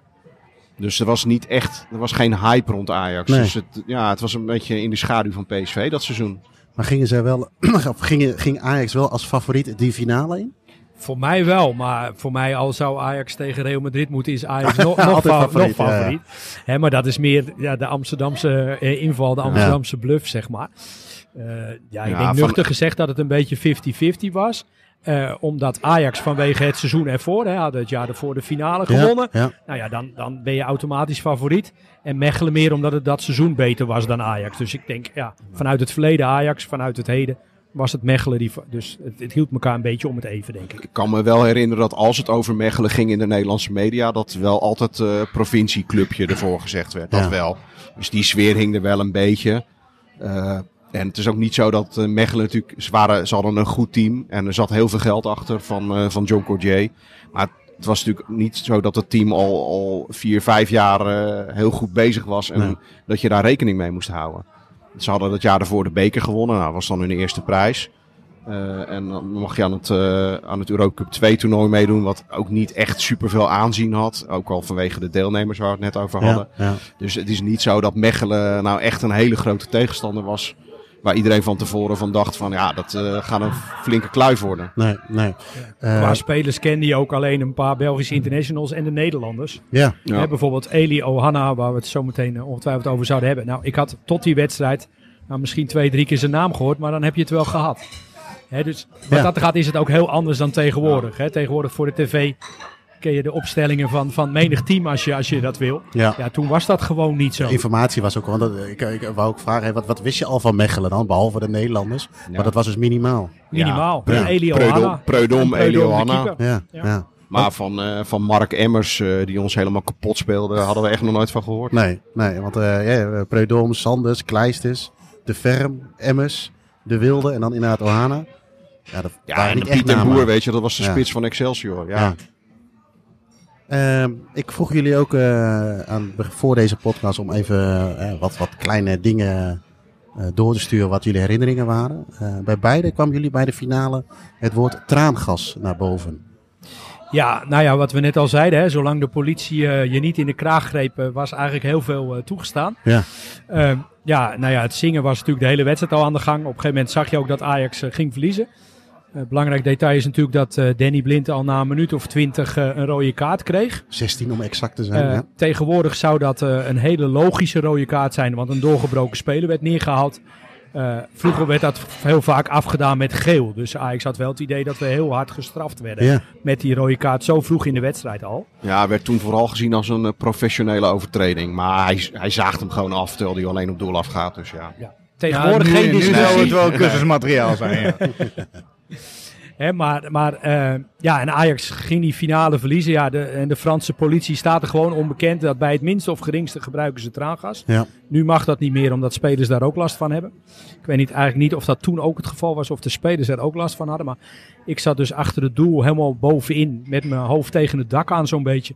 Ja, daar bleef dat traangas allemaal hangen. Ja. Het laatste kwartier van de wedstrijd heb ik eigenlijk niet echt goed meer kunnen zien. Nee. Gewoon omdat je alleen maar betraande ogen had. Ja, maar die agenten stonden gewoon de hele tweede helft alleen maar met die busjes te spuiten. Het was, weet niet of je een beetje die Axe-reclame voor... waar er nogal overdreven met die deo wordt gespoten. Ja, zo stonden die agenten met die traangasbusjes. Ja. En dat bleef maar doorgaan. Ik heb van de tweede helft heb ik heel weinig gezien. Zo. Maar bij Axe komen er allemaal vrouwen naar je toe. Dat was hier niet het geval natuurlijk. Nee. Ja, misschien wel, maar ik zag dat niet. Ik heb het niet gezien, nee. Volgens mij, als je tegen het hek aan ging staan, spoten zo. Het is niet zo dat er nou enorme rellen waren of zo. Nee, ja, de vakken waren gewoon heel vol en er werd geduwd en gedaan. Maar en op een gegeven moment, eerst mocht je niet bij het hek komen en daarna mocht je niet binnen een meter van het hek komen. Ja, die gasten hadden gewoon ontzettend veel zin in, volgens mij. En die hadden die busjes niet voor niks gehad. Nee. En er gebeurde verder heel weinig eigenlijk. Want het was niet tussen Ajax en Mechelen supporters, ging het allemaal prima. Is helemaal niets gebeurd volgens mij. Dus ja, die mannen van de CRS, die Franse ME, die stonden er helemaal klaar voor. Maar die hadden helemaal niks te doen. Nee. Dus ik denk dat ze dat tweede helft dachten van, nou ja, dan maken we er wat van. Want hebben alleen de Ajax supporters deze ervaring? Of weet je ook toevallig van de supporters in Mechelen?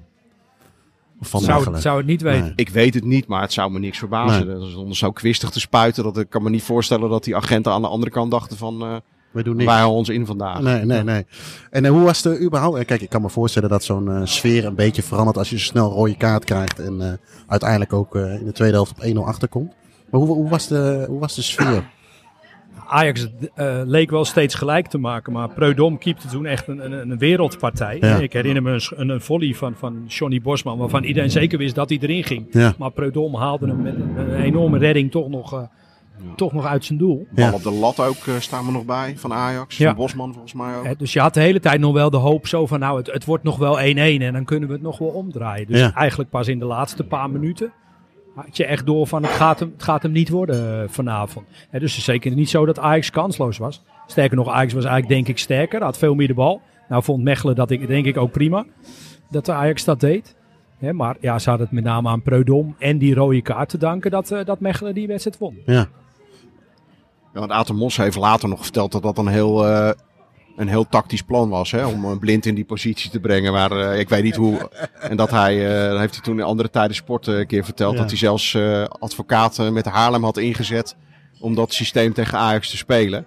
En, maar ja, die valt dan, laten we zeggen, ook in de jaren 80 verhalen van een goed verhaal moet je niet kapot checken. Nee, eens. En daar is Aad natuurlijk ook wel heel sterk in. Hè? Aad heeft natuurlijk wel altijd zijn eigen waarheid en zijn eigen filosofie. Ja, en dat maakt hem ook weer een mooi figuur wat dat betreft. Maar absoluut, inderdaad, korreltje zout is niet voor niks uitgevonden. Ja. En dan verlies je. Teleurstelling neem ik aan. Misschien Hans voor jou ook wel, want jij bent het ook naar de finale daarvoor geweest. Van het seizoen ervoor dat je wel wint. Kapot ervan? Of, in de eerste ronde uitgeschakeld worden is minder erg dan een finale verliezen. Ja, een finale verliezen doet echt zoveel pijn. Ja. Maar als ik dan kijk naar Ajax, de Europese finales die ik gezien heb, kon je het eigenlijk iedere keer van tevoren al wel aanzien. Oké. Nu ook door kwaliteit bijvoorbeeld? Of? Nee, maar ook gewoon qua sfeer en de moed hoe je erheen ging. Athene was één groot feest. Ajax kon niet verliezen. We gingen gewoon winnen. Punt. Het was niet eens discussie. Het was de vraag met hoeveel, maar we gingen winnen. Mechelen was 50-50 van tevoren. En Ajax had gewoon een heel beroerd seizoen. Hè? Met het gedoe met Rijkaard, met Cruijff, noem maar op. Dus van tevoren zat het al niet heel lekker. Nou, dat zie je eigenlijk in latere jaren dat ook terug. 95 in Wenen was één groot feest. Ook met Milan. Niks gebeurd. Fantastische dag. Jaar daarna in Rome met Juventus. Alleen maar vechten. Ja. Met Den Haag supporters, met Italianen. Ja. Grote vechtpartij in het Ajax-vak zelf, vlak voor de aftrap. Helemaal geen sfeer. Misschien in de selectie toen al wel wat? Of? Ja, maar ik denk ook, ik weet niet. Ajax is wel echt een club die zeg maar met de vibe meegaat. Op het moment dat alles positief is en het loopt lekker, dan kunnen ze van iedereen in de wereld winnen. Op het moment dat het niet lekker gaat, zoals nu bijvoorbeeld, dan kunnen ze ook van de meest onbenullige club op een hele lullige manier verliezen. Ja. Ik denk dat typisch Ajax is. Het kan tot hele grote hoogte stijgen, maar het kan soms ook super knullig zijn en tegen... Want met alle respect voor KV Mechelen, maar dat is toch eigenlijk een eendagsvlieg met Ajax die het jaar daarvoor echt een fantastisch team had. Zou dat geen enkel probleem moeten zijn. Zou je zeggen 3-4-0 winnen. Nou heeft Mechelen volgens mij het seizoen daarna nog wel de halve finale gehaald. Maar ik snap je qua statuur, klopt dat helemaal. En Erik, jij bent 16 jaar. Hoe ga je er op zo'n leeftijd mee om dat je finale vindt? Ik kan me voorstellen dat je wel even over de zeik bent. Viel dat wel mee? Ja, nou, ik was vooral gesloopt. Ook, weet je wel, dat is eerste Europese finale. Dus heel veel indrukken. Ja. Platgespoten met traangas. Verloren. Een hele wedstrijd zitten blaren tegen Aad de Mos en Piet den Boer. Dus ik kan me eigenlijk vooral herinneren dat ik helemaal gesloopt was. Ik was echt kapot. Ja. En misschien niet eens zozeer van de nederlaag, maar meer van gewoon de hele dag, de ervaring ook, het stadion, Europa Cup finale, al die gebeurtenissen, rode kaart. Dat, ik denk dat dat het was. Dus ik kan me niet eens een gevoel van teleurstelling herinneren, maar meer een gevoel van echt vermoeidheid. Ja. Ik was gewoon helemaal leeg. En dan ga je daarna naar Milaan. Ja, mijn vader Italië, mijn vader die had inderdaad een beurs in Milaan, dus ik kon met hem meerijden. We hadden toen inderdaad ook al uitgevonden dat AC Milan toen kampioen kon worden bij Como. Dat weekend daarna. Ja. Dus hij moest daar werken. Dus hij zei, je kan ook gewoon meerijden en dan zien we daar wel. Ja. Dus dat hebben we gedaan. Dus toen zijn we naar Milaan gereden.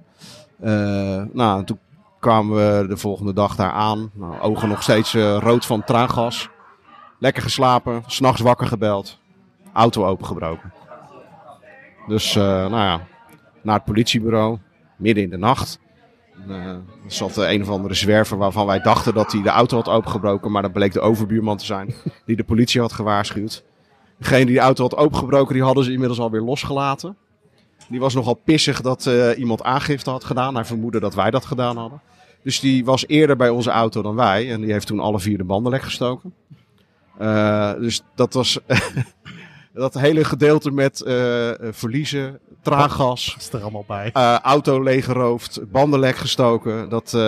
Dat was een beetje, die trip was wel compleet. Ja. En dus elke keer als ik Aad de Mos zie of hoor, dan voel ik die traangas in mijn ogen prikken en dan zie ik mezelf teleurgesteld naar die vier leeggelopen banden staan kijken. En dan ook nog op zondagochtend in Milaan, weet je wel. Wat moet je dan doen? Uiteindelijk heeft mijn vader me in Como afgezet. En is hij weer naar de beurs gegaan. En kon ik een kaartje bemachtigen voor de kampioenswedstrijd van Milan. Dus die trip eindigde wel mooi. Ja. Alleen, ik vond het leuk om Milan te zien winnen. Maar ik ging die trip natuurlijk in om Ajax te zien winnen. Als je zou kunnen wisselen, dan had je het gedaan. Ik had 100% zeker alles voor over gehad om te ruilen. Dus nee, dat was geen. Het was leuk, maar het maakte niet het verlies tegen Mechelen goed. Nee. Voor mij is het toch een beetje afkeer tegen Fransen aan blijven hangen. Ja. Want een paar jaar later was ik bij Auxerre Ajax. Nou, was ook een vreselijke wedstrijd, hè, waarbij Stanley Menzo de bal in zijn eigen doel smiste en ook de politie ook weer veelvuldig met traangas bezig was. Ja. Dus dat hangt voor mij een beetje aan die wedstrijd. Ik kan me nog wel herinneren dat ik ging met mijn vrouw, toen mijn vriendin, na afloop naar een hotel. We hadden een hotel gehuurd in het centrum van Straatsburg. En daar was een groep Fransen en ik was chagrijnig, boos, moe ook inderdaad, wat Erik ook zegt. Ja. Dus ik begon hun een beetje uit te schelden, terwijl ik ben totaal niet agressief of zo, maar ik had gewoon zoiets van die klote Fransen. En, en toen kwamen ze achter me aan, dus wij snel dat hotel in. En toen de volgende dag gingen we kijken, want ze waren iets aan het opplakken. En toen later bleek dat het waren aanhangers van Jean-Marie Le Pen die pamfletten voor de verkiezingen aan het ophangen waren. Dus ik mag achteraf heel blij zijn dat ze me niet te pakken hebben gekregen. Ja. Want dat zullen niet de meest vrolijke jongens geweest zijn. Niet van het overlegmodel, zeg maar. Nee, ik vrees van niet, gezien de partij die ze steunden. Maar goed, er is verder niks gebeurd en ik kan me ook geen verhalen herinneren. Dus, nee. Dus het was gewoon de teleurstelling van de nederlaag. En gelukkig kwam vrij snel daarna EK 88. Nou ja, ik denk dat iedere luisteraar wel weet wat dat veroorzaakt heeft. Daar zouden we ook wat mee moeten doen, Ino. Dat is ook 35 jaar geleden. Goed idee. Die finale ben ik ook geweest. Kijk. Nou, dat is toch een mooi slot van het seizoen dan voor je geweest. Mag ik jullie allebei hartelijk danken voor jullie mooie verhalen. En ik denk dat jullie dit verlies in de jaren later... volgens mij wel goed gemaakt is, toch? Ja, maar ik denk dat ik vannacht wel weer van Aad de Mos ga dromen. Ajax KV Mechelen van 11 mei 1988 was de lelijkste Europa Cup finale uit de geschiedenis. Voor mij althans. Niks kon er misgaan. De cup was op voorhand al binnen. Ajax was na de zege in 1987 de regerend Europa Cup 2 winnaar. Het Nederlandse voetbal was na de donkere jaren 80 aan een indrukwekkende inhaalrace bezig. PSV zou 2 weken later in de finale van de Europa Cup 1 staan. En Oranje stond aan de vooravond van haar grootste succes in de geschiedenis. Tel daar de ingebakken arrogantie ten opzichte van het Belgische voetbal bij op, ondanks Georges Grun in 1985. En het was wel duidelijk. We gingen in Straatsburg dat stukje ijzer even ophalen. Achteraf dacht ik, was Ajax met Arnold Scholte, Henny Meijer en Frank Verlaat wel zo onoverwinnelijk?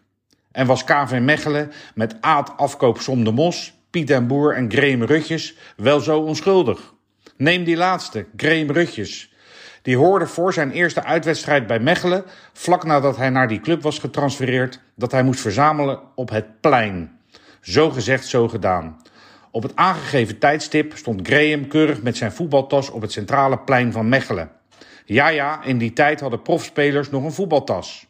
Maar Graeme was abuis. De ploeg daagde niet op.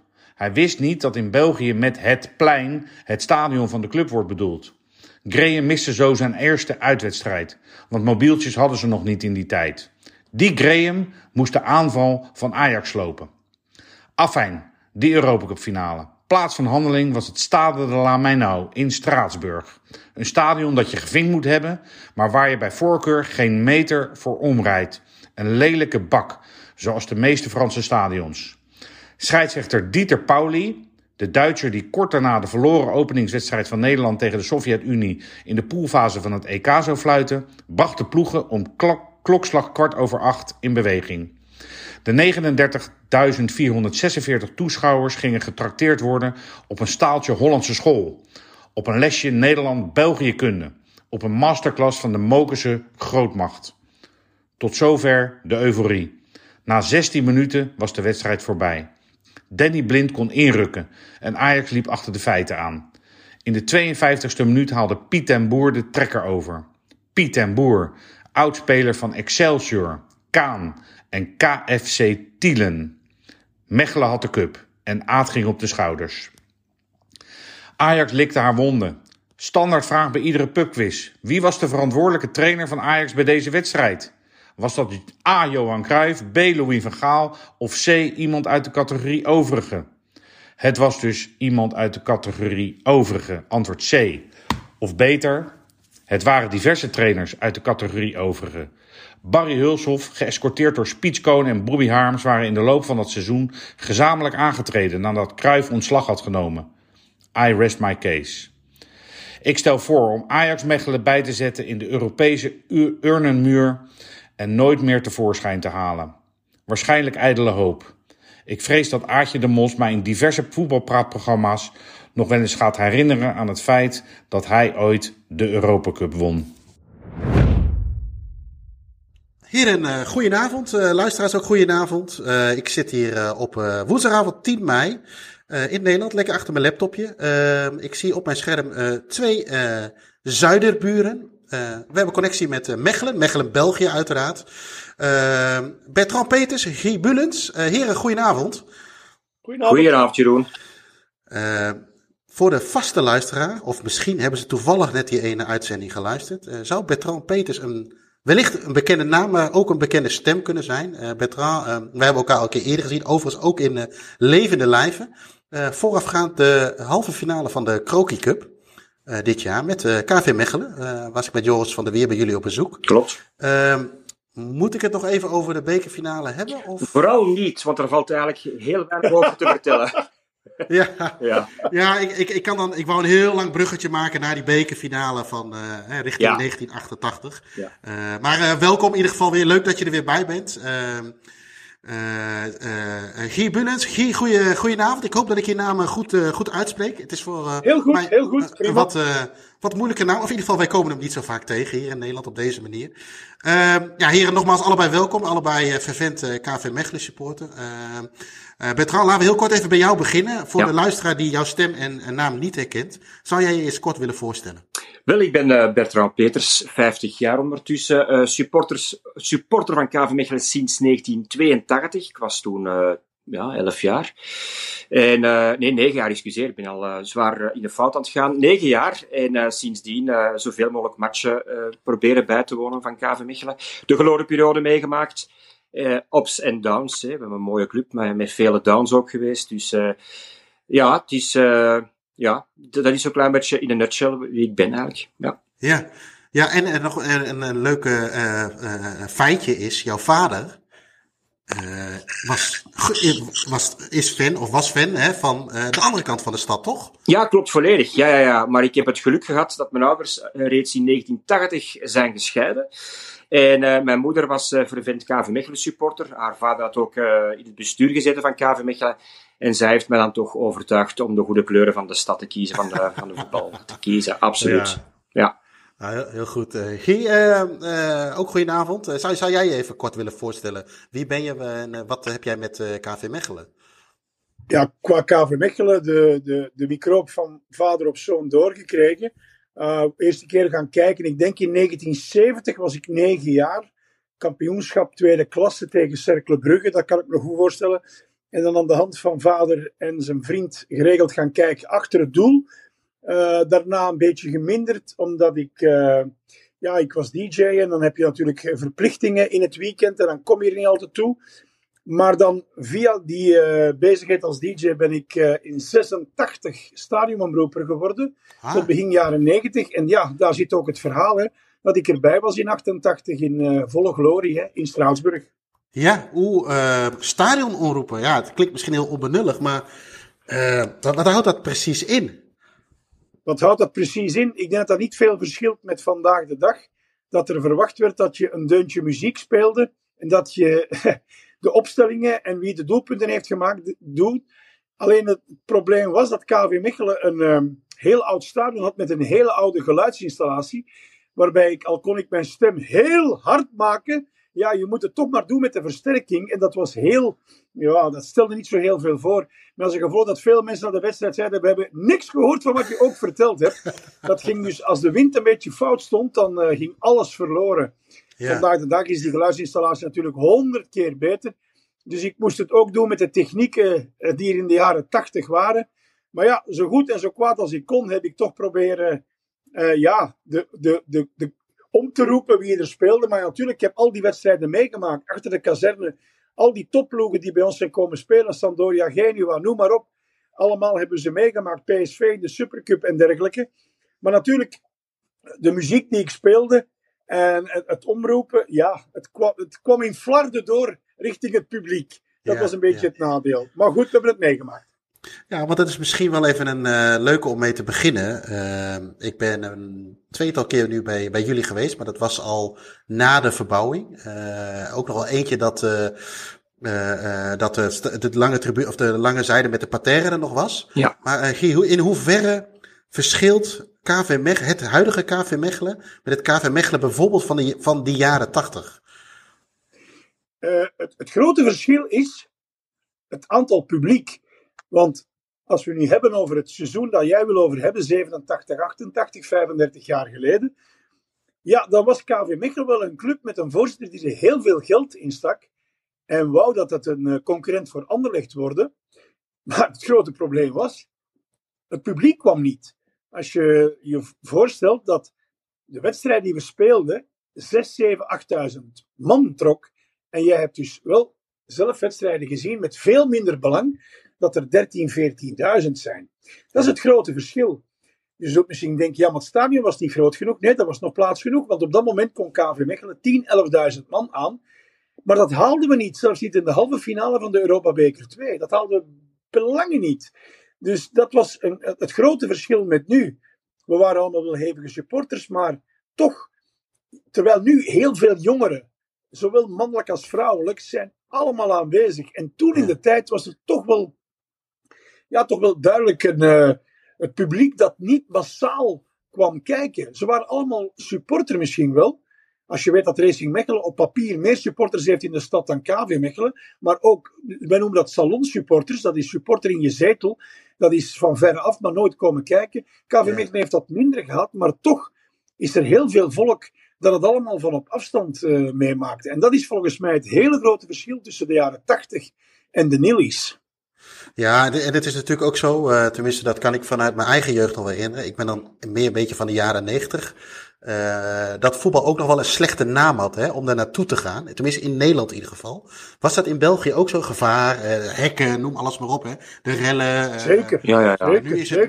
Nu is het veel meer een gezinsdingetje. Hè? Een wedstrijd tegen Anderlecht blijft altijd een risicowedstrijd. En kijk, vroeger in de jaren 70, toen stond iedereen door elkaar. Je zag wel aan de kleuren, dat is een spionkop van die ploeg. Hè. Dat is dan zo wat de vaste fans die met elkaar stonden. Maar iedereen stond door elkaar. En dan zie je in de jaren 80... en ook in de jaren 90, dat als Club Brugge of Anderlecht op bezoek kwam, dat het met politie vanuit het station te voet in kolonne het stadion achter het doel, supporters in elkaar proberen buiten op te wachten, heel veel politietoestanden. Dat is allemaal veel minder geworden nu. Ik denk dat dat ook in Nederland zo is. Mm-hmm. Dat hooliganisme zal blijven bestaan. Maar toen was dat toch wel meer aanwezig dan nu. En misschien dat daar toch wel veel mensen zich willen van distancieren. Dat ook een reden kan geweest zijn dat er toen niet die supergrote opkomst was. KV Mechelen is kampioen geworden in 1989 met een gemiddelde van 8000 toeschouwers. Dat is heel weinig. Hè? 9500 om exact te zijn. Ja, ik ben de hoofdarchivaris van de club, dus daar moet je bij mij niet over discussiëren. Hè? Ja, maar je kan me volgen dat het niet voor een full house was. Nee, dat absoluut. Nee. En Bertrand, als we even inderdaad, we gaan het over het seizoen 87, 88 hebben en dan met name jullie Europese campagne. Een bijzondere campagne, omdat jullie natuurlijk, we hoeven daar geen spoiler voor te gebruiken, maar jullie wonnen natuurlijk uiteindelijk die Europa Cup 2 tegen Ajax uit Nederland. Even naar de aanloop kijkende. Je komt in het toernooi, je wint de beker. Wat was de aanloop na dat seizoen? Hoe stond KV Mechelen er toen voor sportief? Ja, laten we even teruggaan naar het seizoen 82-83. Dan is de grote sterke man gekomen, John Cordier. Die had een IT-bedrijf en die wilde wat naambekendheid daarmee krijgen, met Telindus. En hij had toen al eigenlijk een uitgesproken ambitie van de Europees te gaan spelen. Nu, dat heeft inderdaad enkele jaren geduurd. En dat heeft geduurd tot 86, 87. Daar hebben we de beker gewonnen, beker van België. Die dan de aanleiding gaf om het spelen van die Europa Cup 2. We hadden ook ons wel geplaatst voor de Europa Cup 3. Want we waren dat seizoen tweede geëindigd. Maar dus die Europa Cup 2, dus de bekercompetitie, ging dan voor eigenlijk. En dan hebben wij eerst thuis gespeeld. Hè. Eerst de Europese wedstrijd thuis tegen Dynamo Boekarest voor 8000 man. Dan de tweede ronde hebben wij tegen St. Mirren gespeeld. Schots ploeg. Momenteel dacht ik zelfs maar in tweede of derde klasse van Schotland. Toch wel wat teruggezakt. Dan Minsk uit Wit-Rusland. Dan Atalanta Bergamo, halve finale tegen tweede klasse Atalanta. Momenteel een heel sterke ploeg toch in Italië. En dan de finale, hè. Ja, want als we kijken naar het KV Mechelen van dat seizoen. En echt, dat is een beetje voor mijn tijd. Dat is niet helemaal waar. Toen begon ik voetbal eigenlijk net leuk te vinden. Maar KV Mechelen, 6 Belgen, 4 Nederlanders en 1 speler uit Israël. Ja. Wat voor team was het? Kun je wat noemen over de spelers zelf of wat voor eenheid het wellicht was? De eenheid was er vooral nog niet. Hè. Het is eigenlijk dankzij Atemos gekomen. Hè. Dus in het seizoen 85-86 hadden we een Duitse trainer. Daar waren al Erwin Koeman was er al bijgekomen. Graham Rutschers. Dus daar waren allemaal Nederlanders. Pieter Boer speelde al van 82-83 ook al bij KV Mechelen. Die kwam van Excelsior Rotterdam. Dus dat waren allemaal Nederlanders, maar het klikte niet. Hè. Het ging duidelijk niet. En tijdens dat seizoen 85-86, net na de winterstop, is er dan ontslag gekomen van Ernst Kunneke. Dat was een Duitse trainer. En die is dan vervangen geweest door Atemos. Het plan was eigenlijk van John Cordier uit om dus Atemos later te laten lanceren. Dus Ernst Kunneke het seizoen te laten uitdoen. Het probleem was vooral eigenlijk, wij kwamen zo goed als op een degradatieplaats te staan. Hè. Dus het gevaar was te degraderen. En dan heeft uiteraard John Cordier moeten ingrijpen. En Atemos, die eigenlijk al enkele weken KV Mechelen aan het scouten was, toch vroeger moeten roepen om eigenlijk de ploeg te komen redden. Hè. En dan hebben we nog een halve finale gespeeld, toen 85-86 tegen Club Brugge. Thuis 3-1 op Club Brugge, 3-0 verloren. Maar we zagen toen al de hand van Atemos. Hè. Ineens was er toch weer was er een samenhang. En we zagen, oké, er zit toch misschien wel wat muziek in deze ploegen. En dan dus het seizoen 86-87 is onder andere Lijk Leijsters en Michel Perdom gekomen, hè. Dus het verdedigend compartiment waar eigenlijk Atemos in zijn eerste jaren heel sterk in was. Hè, verdediging, altijd de nul houden. Ja, dan stond daar een kasteel, stond daar een sterke burcht achteraan. En van voor hadden we toch wel wat interessante spelers. Uiteraard Pieter Den Boer, want officieel noemt hij Pieter. En dan Elo Hanne was er dan ook bijgekomen. Dus we begonnen ineens ook wat te scoren en het begon te draaien. Hè. Ja. Ja, want wat ging Bertrand op net de hand van Aad de Mos. Wat was nou echt iets specifieks voor de trainer of misschien wel de mens Aad de Mos? De mens Aad de Mos. Ik heb hem niet zo... door het feit dat je stadionbeoefenaar bent, kom je misschien wel eens achter de coulissen. Dat was dus in de spelerslounge. Dat je hem tegenkwam. Ik had hem meegemaakt dat hij bij Ajax begin jaren 80 op een gegeven moment had overgenomen.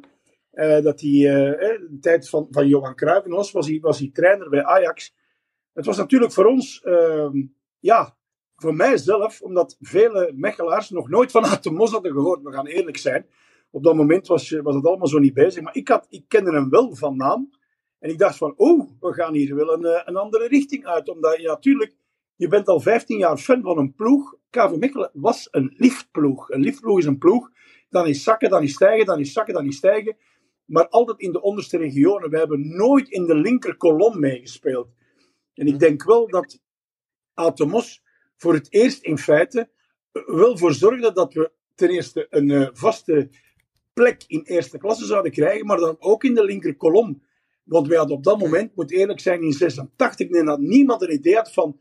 Oké, hier zit wel Europees voetbal in. Misschien was dat wel het idee van onze voorzitter op dat moment, maar je moet realistisch zijn. Als je dan in 85, 86 erin blijft, oké, we hebben geen probleem gehad, we zijn erin gebleven. Maar het jaar daarna wil je het beter doen. Het is veel beter gegaan, het is supergoed gegaan. En 2 jaar daarna zijn we kampioen geworden. En ik denk Aad de Mos dat daar een hele belangrijke rol in gespeeld heeft om het kneden van die ploeg, om dat allemaal op elkaar te krijgen. Als mens, hij was een beetje speciaal, maar Mourinho is ook een speciaal iemand, hè. Aad de Mos van hetzelfde, hè. Dus hij was anders dan anderen, laat ik het zo zeggen. Voor de rest heb ik er niet echt superveel echt persoonlijk contact mee gehad. Dat waren allemaal, als je een gesprek mee had, dat waren gesprekken met 2 zinnen en het was gedaan en hij ging naar de volgende tafel om verder te gaan. Dus ik heb er geen diepzinnige gesprekken mee gevoerd, dat niet. Hoe herken jij dit, Bertrand, wat Guy zegt over Aad de Mos? Ja, absoluut. Hè. Ik was dan een klein gastje, ik liep dan rond, want mijn ouders waren nog biertjes aan het drinken, pintjes aan het drinken. En dan liep ik rond en we spraken die aan, maar die zijn nooit niet veel terug. Hè. Terwijl Michel Perdom, Leijsters en andere spelers ons wel iets een handje kwamen geven, ons wel iets kwamen begroeten. Maar Aad de Mos, nam toch wel een afstand, was meer een coolere man. Hè. Vooral naar de supporters toe, zeker en vast, absoluut. En hij was natuurlijk niet, jullie hadden net al een paar genoemd, niet de enige Nederlander. Ik had het over 4 Nederlanders, Rutjes, Hofkens, Koeman en jullie noemden hem net al Piet den Boer. Toen was dat wel wat normaler dat er natuurlijk veel Nederlanders wel best wel speelden in België. Ook al daarvoor overigens, met wat uit de generatie daarvoor. Hoe werd dat ontvangen? Ja, dat klinkt misschien een beetje gek. Ontvangen is misschien niet het goede woord. Maar hoe keken jullie ernaar dat je 4 Nederlanders in jullie selectie hadden zitten? Of was dat gewoon, het was zoals het was? Het was zoals het was, denk ik. Hè. We stonden daar denk ik niet zo hard zoveel bij stil. Natuurlijk, daarvoor liepen er niet veel bij KV Mechelen rond. Noemt u weer Guy van Rooij. Er heeft ook Henk van Rooij, begin jaren 80 van Willem II. We hebben nog, dat was geen Nederlander, maar ik kwam van VVV Lello. Dat was Stefan Kurcinak, die spits is geweest bij ons. Ja, ik ben al bijna 50 jaar abonnee op VI. Dus ik kende al die mannen wel bij naam en bij toenaam. Ja. Het was wel zo dat op een gegeven moment in de jaren 90... dan was het grote geld in Nederland te rapen. Maar eind jaren 80 was hier het grote geld te rapen. En was er een hele grote Nederlandse enclave. Adrie van Tichelen bij Anderlecht en alles. Dan was het geld hier te rapen. Hier werd heel goed betaald. Dus dat er een Nederlandse enclave naar hier kwam. Dan is het omgekeerd gegaan. En ik denk dat we nu ongeveer op hetzelfde niveau zitten dat het... als je wil rijk worden, dat je even snel rijk kan worden in Nederland als in België. Maar toen, jaren 80, was het bij ons het grote geld. Johnny Bosman kon heel makkelijk weggehaald worden bij Ajax. Dat was toen de topscorer. Ja. En wij konden die makkelijk tot bij ons krijgen. Dan denk je toch wel, oh, hoe is dat mogelijk? Dat zou vandaag de dag niet meer mogelijk zijn. Dat KV Mechelen de topscorer van Nederland kan binnenhalen. Dat was toen wel mogelijk. Maar daar heeft wel John Cordier voor gezorgd. Hè? Want dus, in de beginperiode bij KV Mechelen waren amateurs en betaalden uiteraard ook niet zoveel. En het is eigenlijk John Cordier daar eigenlijk met grote geld is beginnen te smijten in België. Wat hem niet in dank is afgenomen geweest door de andere Belgische topclubs. Hij heeft echt wel de prijzen in België naar omhoog gebracht. En in het begin hebben de Belgische ploegen er niet echt gevolgd, met het resultaat dat wij nummer 1 in België waren. En aan een tijd uiteindelijk wel, omdat ze niet anders konden. Hè. Maar ik weet dat Van der Stok, die toen voorzitter was van Anderlecht, en Michel Verschuren, die toen de manager was van Anderlecht, daar echt wel kwaad op waren. Hè. Dat hij gewoon de prijzen maal 2, maal 3 deed. Hè. Dus, en daarmee inderdaad, zoals hij kan beamen, kwam Bosman onder andere. Hè. Ja, dan heb je de basis is al een beetje gelegd daarvoor. Dan win je de beker en dan ga je Europa in. Bertrand, jij al zegt, je was een klein jongetje. Had je überhaupt een idee wat het was? Wat KV Mechelen ging doen in de Europa Cup 2? Ja, het was go with the flow. Wij vonden dat fantastisch. Maar ja, dat is zo, op dat moment is dat maar precies normaal. Terwijl dat absoluut achteraf gezien, want de geschiedenis nadien wordt dan nog mooier natuurlijk, omdat je dat dan niet meer kan meemaken. Ja, dat is fantastisch, hè. Maar ja, het was zoals je hier al een paar keer had verteld, spijtig dat de supporters niet wilden volgen. Hè. Dus op dat vlak hadden we wel, vond ik, toch wel het potentieel toch wel gemist op dat moment. Langs de andere kant was dat een fantastisch geheel, omdat het, heel veel supporters kwamen.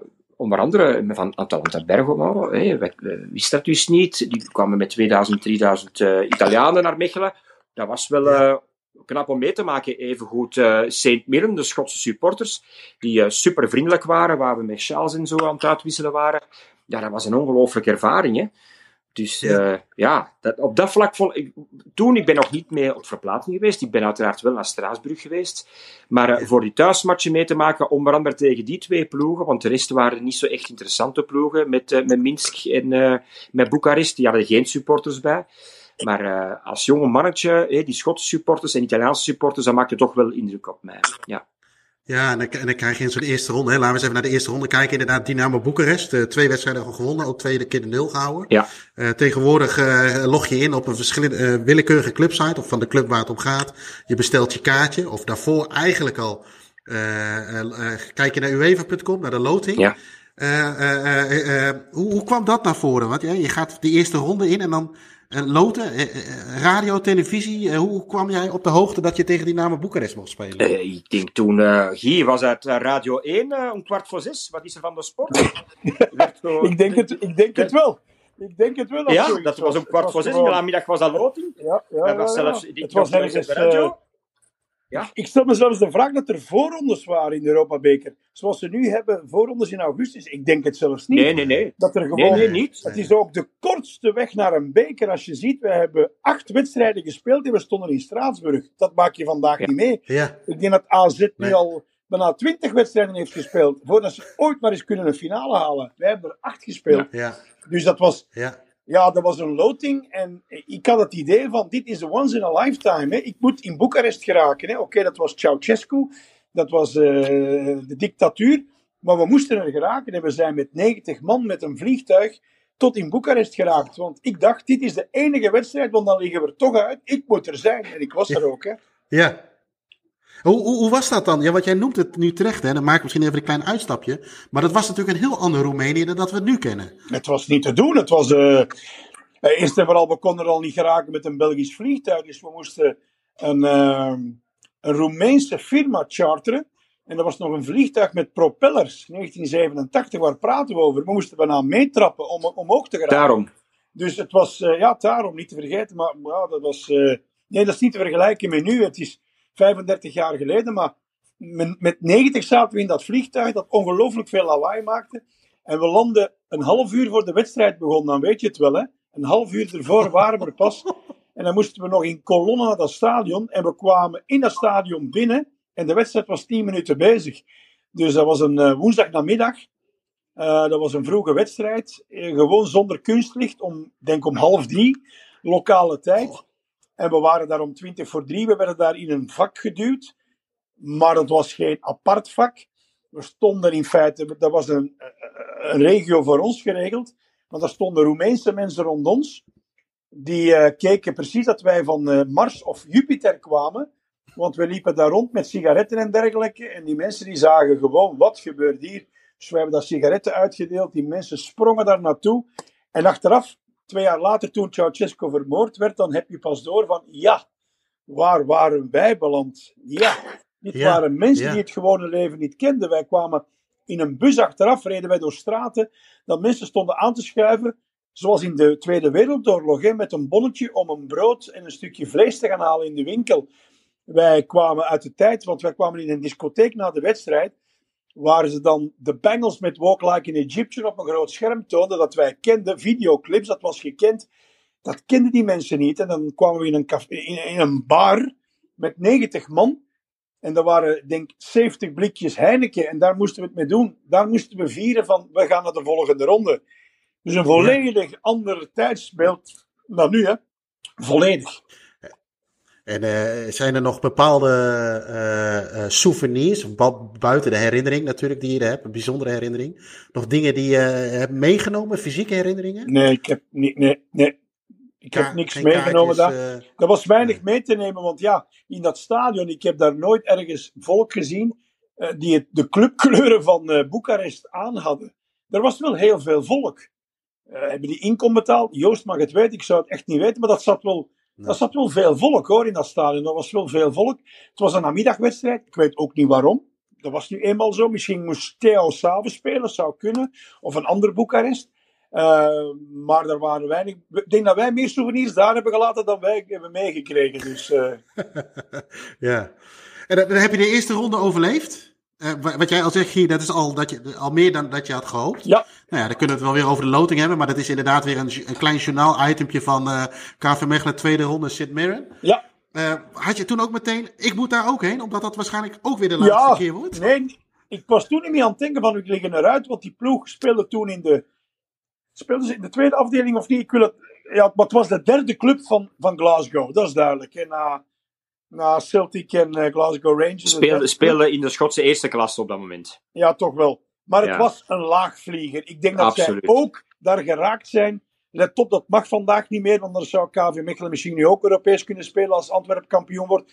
Maar ik denk dat ze gewoon in die beker zijn geraakt als verliezer van de bekerfinale. Ja, want dat was toen nog mogelijk, hè? Ja. Toen speelden we eerst thuis, denk ik, en daarna weer kinder. En pas op, dat was ook weer goedkoop. Was het allemaal niet, hè? Want als we het naar euro's omrekenen, dat waren allemaal dagvluchten. Dat wil ik mee zeggen, je gaat 's morgens met vliegtuig naar Ginder, een bus pak je op, neem je naar de stad, je gaat daar maar rondlopen, je gaat naar het stadion, je pakt de bus naar de vluchthaven, je gaat naar huis. Ik weet dat we zowel voor Boekarest betaalde ik €250, toen, 35 jaar geleden. En voor St. Mirren, omdat we niet zo ver moesten vliegen en we konden het met een Belgische maatschappij doen, was het maar €200. En er zijn heel wat mensen die met de bus, de boot, 4 uur boot en dan 12 uur bus tot in Schotland, die hebben het zo gedaan. Maar er waren 2 vliegtuigen die voor 1 dag naar Schotland zijn gevlogen en daar was ik deel van. En Bertrand, en als je dit bijvoorbeeld van deze 2 wedstrijden hoort, even los van de 2 tegenstanders en de finale die er natuurlijk nog volgt. In hoeverre had jij graag 10 jaar ouder willen zijn in die periode? Ja, absoluut. Hè. Dat is... Ik hoort al die verhalen, want ik had ook wat oudere vrienden. Ik kende Guy ook uiteraard al. Dus ja, ik kwam af met die verhalen en denk van, wauw, die wil ik absoluut bij zijn. Hè. Dat is even goed de droom nu van de huidige generatie KV Mechelen supporters. Hè. Die telkens als KV Mechelen de beker speelt van oké, nu gaan we toch iets gaan halen. En dat is het dan niet. Hè. Maar oké, ja, zo is het. Hè. Ik ben al heel blij dat ik het kan vertellen. En dat je me vandaag hebt uitgenodigd om dat kunnen over te... Maar dat is ook zo. Hè. We hebben heel veel meegemaakt met die club. Hè. Dus die topjaren hebben meegemaakt. Ja. En ook die derde klasseperiode. Het faillissement van de club. Dus je kan alleen maar koesteren dat je eigenlijk zoveel hebt kunnen meemaken. En zo'n wedstrijd als tegen Boekarest bijvoorbeeld, die keek je dan op televisie? Want ik kan me voorstellen, ik had het met de jongens van met Ajax ook al over. Zeker in die tijd had je Europa Cup voetbal, was één avond. Dan moest je maar hopen dat jouw ploeg werd uitgezonden. En zij vertelde ook bijvoorbeeld verhalen. Ajax moest die ronde ook tegen Dundalk spelen. Ja. En de samenvatting was verlaat omdat de man met de videoband nog te laat was. Maar dat was in België hetzelfde. Ik heb één wedstrijd niet meegemaakt van de 9 finale inbegrepen. Dat was de uitwedstrijd in Minsk. Ja. Omdat dat geen dagvlucht was. Het was daar heel koud, dat weet ik nog. Je moest voor 3 dagen mee. Ik had daar ook geen zin in, eerlijk gezegd. En die wedstrijd was dan wel, dat was ook een woensdagnamiddag, vooravond, 5 uur ongeveer. In Rusland was 2 uur later. Die hebben ze op de VRT toen uitgezonden, dat weet ik. Die wedstrijd heb ik gezien. Maar ik denk dat die eerste 2 wedstrijden niet. Zowel St. Mirren als Boekarest, denk ik, niet live niet op uitgezonden. TV waren. Nee, die waren niet live op televisie. Nee, Minsk-Atalanta is uitgezonden geweest en uiteraard de finale. Ja. Dus je moest het heel doen met een hele korte samenvatting. Ja. En dan met van die hele vage beelden stel ik me dan altijd voor, hè, dat het trillend beeld is. En, ja, die kan je nog bekijken op het internet, op YouTube. Hè. Dat is fantastisch. Hè. Dat zijn ze, vooral in Boekarest, die beelden echt met lijnen en zo. En, typisch voor die tijd uiteraard. Hè. De oude versleten banden. Ja. Had je het nu anders gedaan als je nu weer Minsk zou loten? Had je dan wel gegaan? Waarschijnlijk had er dan een vlucht geweest die... Ja, vandaag de dag geraak je in Minsk. Je gaat naar Skyscanner, je ziet Brussel-Minsk. Wat zijn de vliegtuigen? Wanneer vertrekken ze? Wanneer komen ze terug? Zo goedkoop, hoe kunnen we het regelen? Maar daar was je aangewezen op iemand die zei: ik leg een vliegtuig in. Ook niet zo simpel in die tijden. Ik leg een vliegtuig in. Alsjeblieft, je weet wat een vliegtuig kost. Dan moet je zien dat je toch een 100-tal mensen hebt die dan die som betalen. Want je moet toch wel die crew betalen en alles heen en terug. Daar hebben toch die mensen dat toen hebben gedaan, die wilden natuurlijk hun broek niet scheuren. En ik zeg het, er is 90 man gevonden, dat was een heel klein vliegtuig, maar Sint Mirren zat het vliegtuig vol. Ja, een chartervlucht, hoeveel volk kan er mee? 30 rijen, 6 man, 180 mensen, die dan €200 betalen. Dus oké, dat is ook al mogelijk. Op het Manieuw-archief hebben we nog uitnodigingen, of toch in ieder geval dagprogramma's. En daar stond de prijs bij. Ik denk dat toen 10.000 Belgische frank was, €250 voor Boekarest. 250? Ja. Maar dat moet dus inderdaad 35 jaar geleden, als je dat nu zou omrekenen, dat zou €700 zijn. Ik weet niet. Ik denk het wel. Ja, dat was naar €1.000 gaan. Hè. Alsjeblieft, ligt dat maar neer. Hè. Omdat ik werkte toen op een lokale radio waar... En die hebben het voor mij betaald. En die zeiden, maak jij een sfeerreportage over wat de supporters meemaken, want dat maken we toch niet mee. Dus die hebben dat 2 keer voor mij betaald. Sint Mirren was ik er niet bij. En ik denk dat Bergamo zelf heeft betaald, omdat toen waren we al niet... Dat was dan niet meer een once in a lifetime. We waren al aan de ronde van de finale en heb ik het zelf betaald uit eigen zak. Maar ik moet eerlijk toegeven, de mensen die toen meegaan, dat waren diehards, die daar al hun spaarcenten voor over hadden om daarbij te zijn. Daarom dat er ook maar 90 man bij was. Hè? Ja, want voor de thuiswedstrijden, Guido, was je toen dan ook al de omroep? Ja, dat was ik de omroep, klopt. Dus hoe bereid je je voor bijvoorbeeld op zo'n Boekarest? Of, ik kan me voorstellen dat de namen, weet je, nu Hadji en zo, die spugen we er zo uit. Maar er waren waarschijnlijk ook wel wat lastigere namen, denk ik. Ja, en toch kreeg ik die opstelling maar 3 kwartier op voorhand. Dus... maar je moet het met je zo zien. De zaterdag ervoor speelden we dan, ik zeg maar iets, tegen Cercle Brugge voor 7000 man. En nu was er amper 1000 man meer. Was ik meer gespannen? Ja. Ik denk het niet. Ik denk het echt niet. Je bent dan niet zo... Nee, ik denk dat het een van de wedstrijden was. Het enige verschil was dat in een van die ronden, dat op een gegeven moment Everton Apel naast mij zat. En dat vond ik al geweldig. Die zat 5 meter van mij en die zei, nou leuk dat ik hier eens in Mechelen ben in dit, met de letterlijke woorden, krakkemikkige stadion. Ik zeg, ja, welkom, hier zijn we dan. Het stadion, zoals ze nu praten over oude stadions in Nederland, waar je de geur van de pisbakken ruikt, dat was toen ook KV Mechelen, dat was toen hetzelfde. Toen kwam Johan Derksen daar, toen kwam Evert ten Apel daar, Kees Jansma, en ik dacht ook van, waar zitten wij nu ergens? Want dit was toen de club waar Ajax wel eens tegen zou kunnen komen. Dus dat was het leuke daaraan, dat we die mensen zagen. Want Bertrand, als jij als jongetje achter de kazerne. Hoe zou je dat omschrijven? Achter de kazerne, ik heb het altijd gezegd, dat het meest verbouwde stadium in Europa. Dus wij zijn gestart met een kleine staantribune.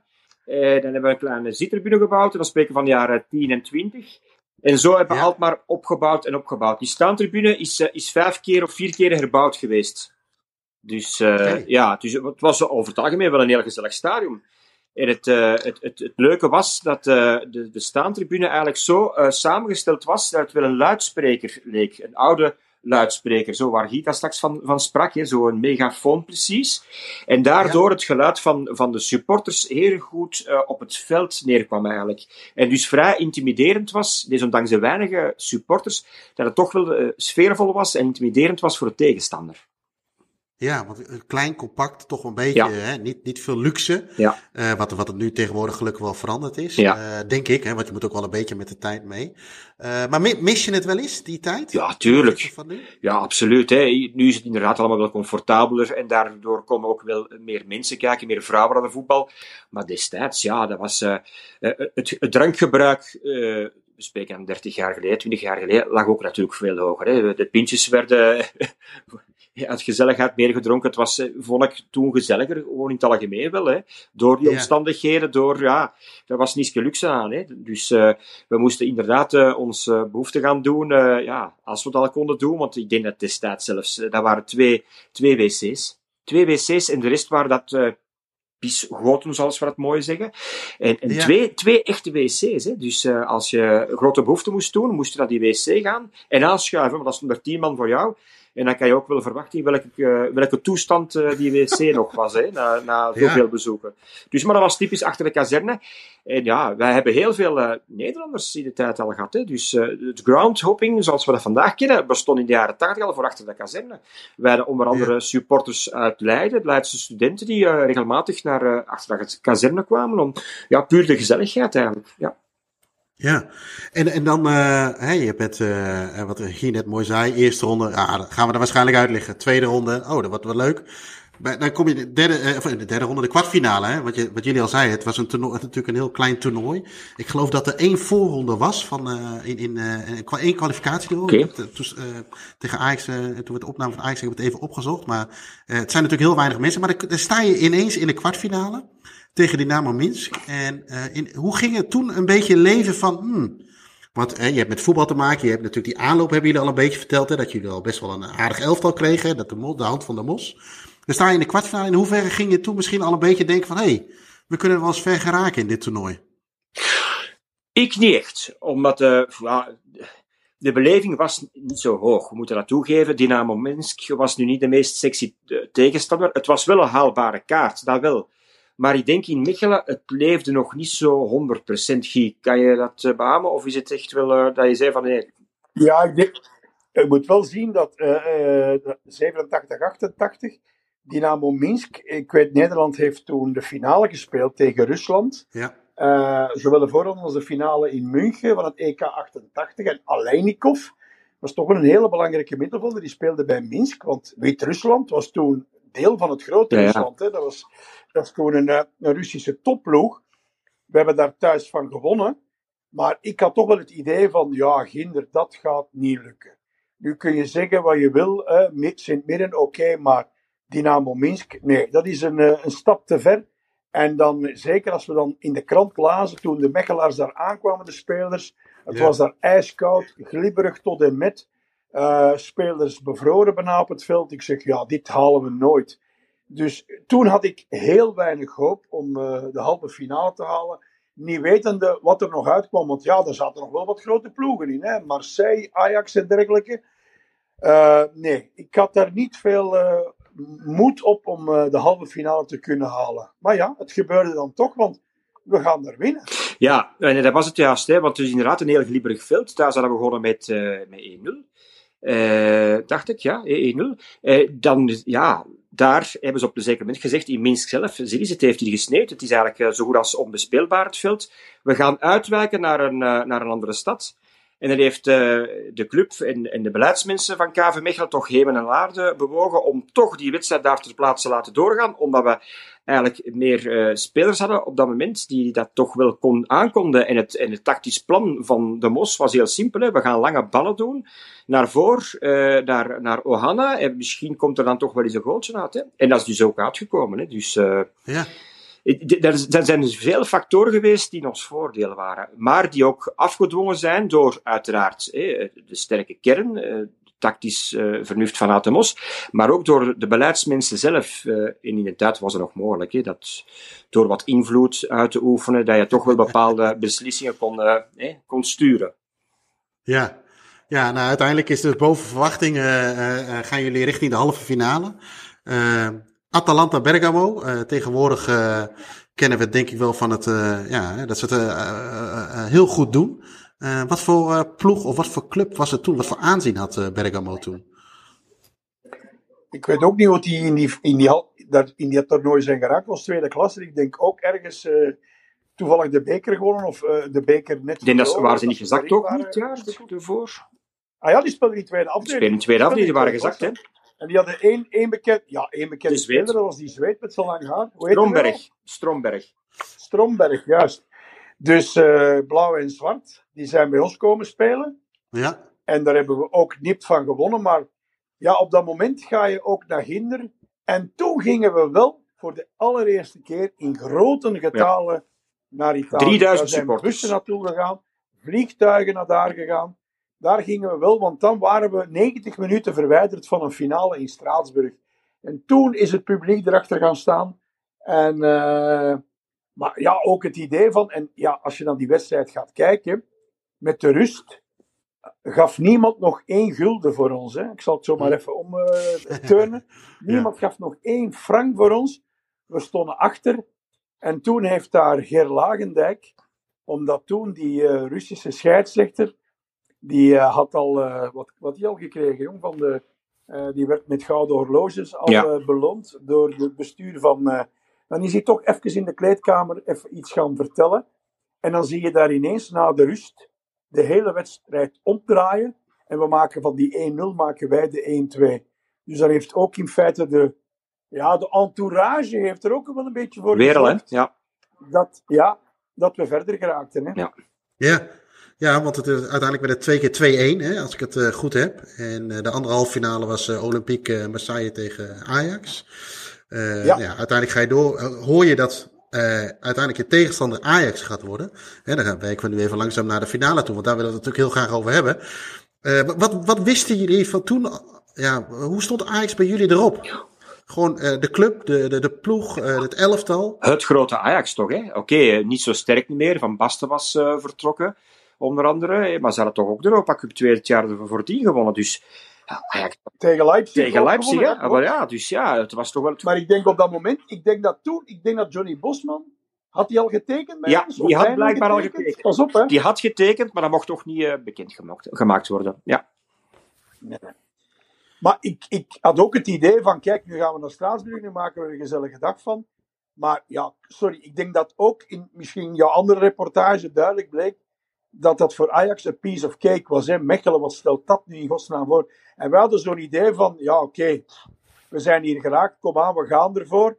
Maar ik gaf ook, mocht ik toen gegokt hebben, dan had ik ook al mijn geld op Ajax gezet. Omdat als je die ploeg gaat bekijken, hè, met Danny Blind en Jan Wouters en Bosman en Johnny van Schip. Hè, we noemen er hier een paar op, dit jaar ervoor. Pas op, die hadden dan gewonnen. Dan had ik ook totaal geen hoop dat we daar enige kans... En dan moet ik ook eerlijk toegeven... Ik denk dat die rode kaart ons ook wel een beetje geholpen heeft. Ik denk het. Maar Emmers was wel los op doel aan het gaan, hè, van Menzo. Hè. Dus, dat tuurlijk. Dat kan ook een goal kunnen zijn al op dat moment. Hè. Dus, Maar, we moeten daar niet flauw over doen. Nee, wat jij terecht noemt, Guy, net, met ook de supporters van Ajax die we inderdaad gesproken hebben. Die kijken daar naar dat Europese seizoen en dat seizoen eigenlijk heel... die conclusie kan ik wel trekken. Heel ja, treurig terug in die zin dat ze vonden dat het niveau van het seizoen daarvoor veel hoger lag. Natuurlijk Van Basten was weg. Ze kregen met alle respect Henny Meijer terug. Overigens wel clubtopscorer in Europa Cup 2 dat seizoen. Maar dat is natuurlijk wat anders dan tegenwoordig. Maar zij vonden Ajax heel stroef door dat toernooi heen komen. Het voetbal was niet goed.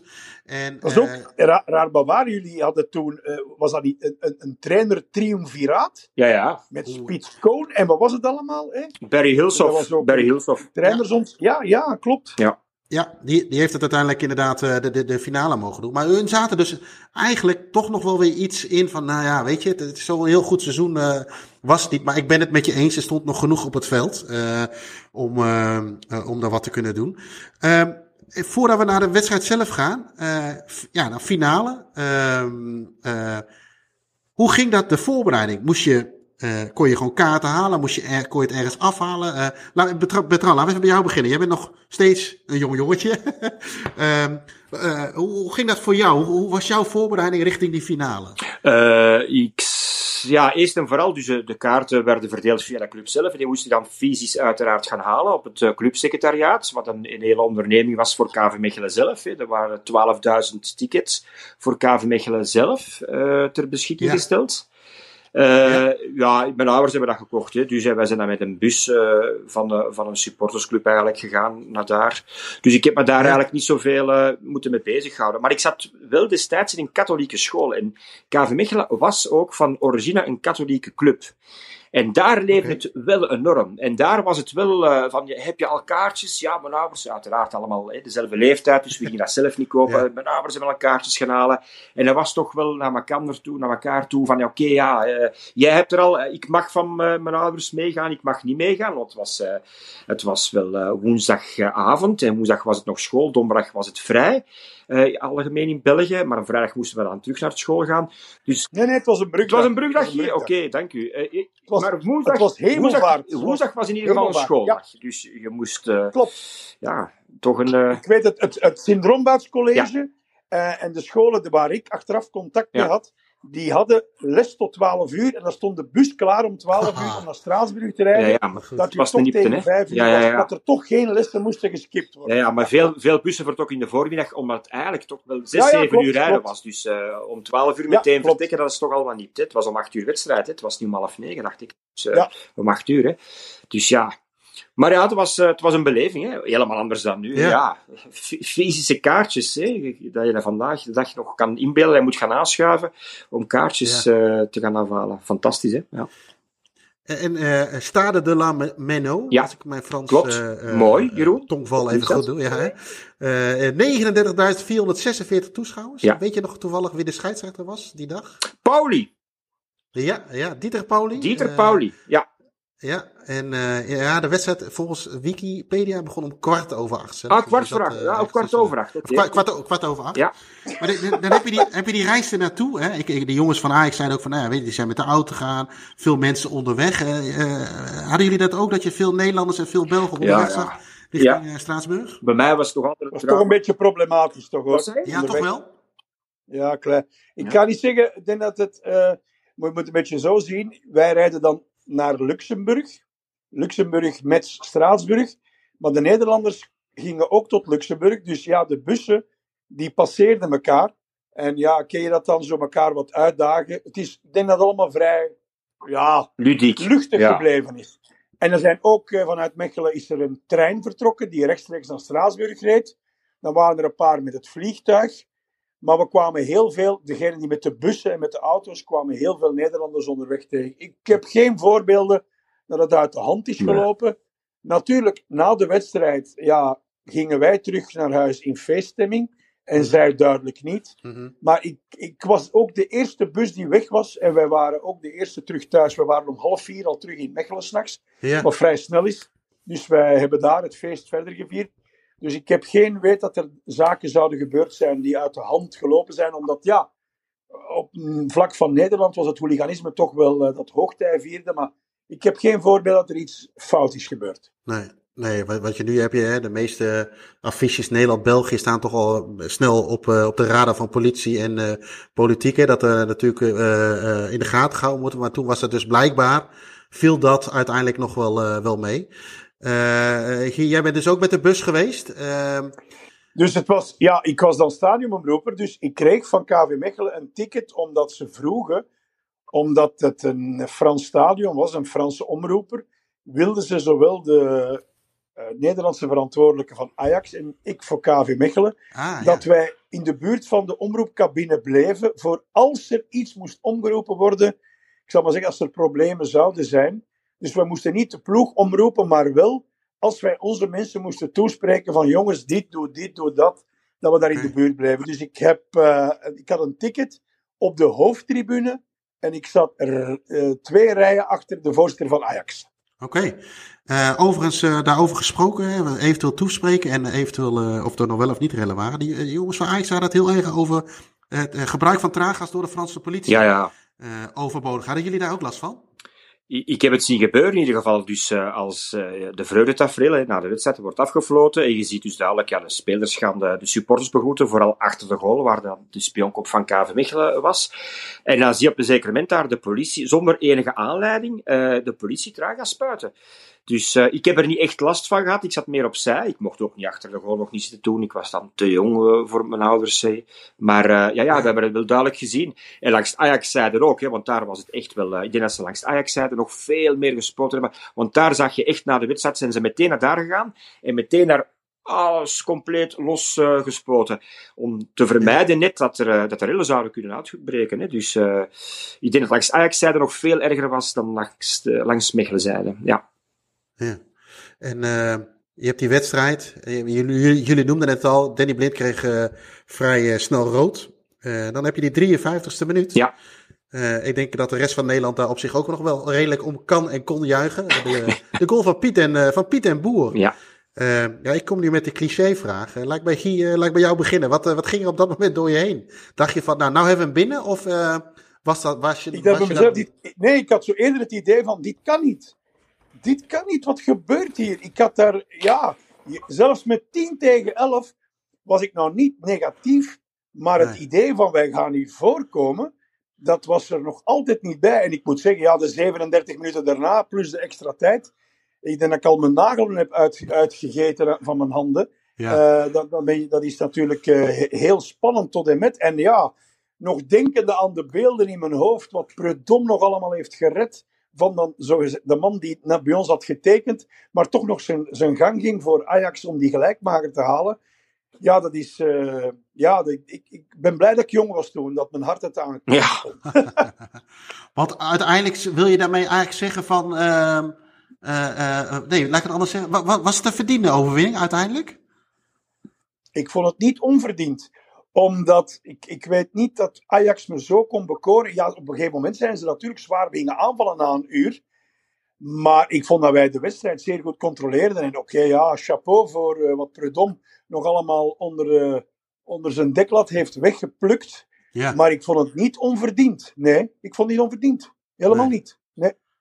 Tja...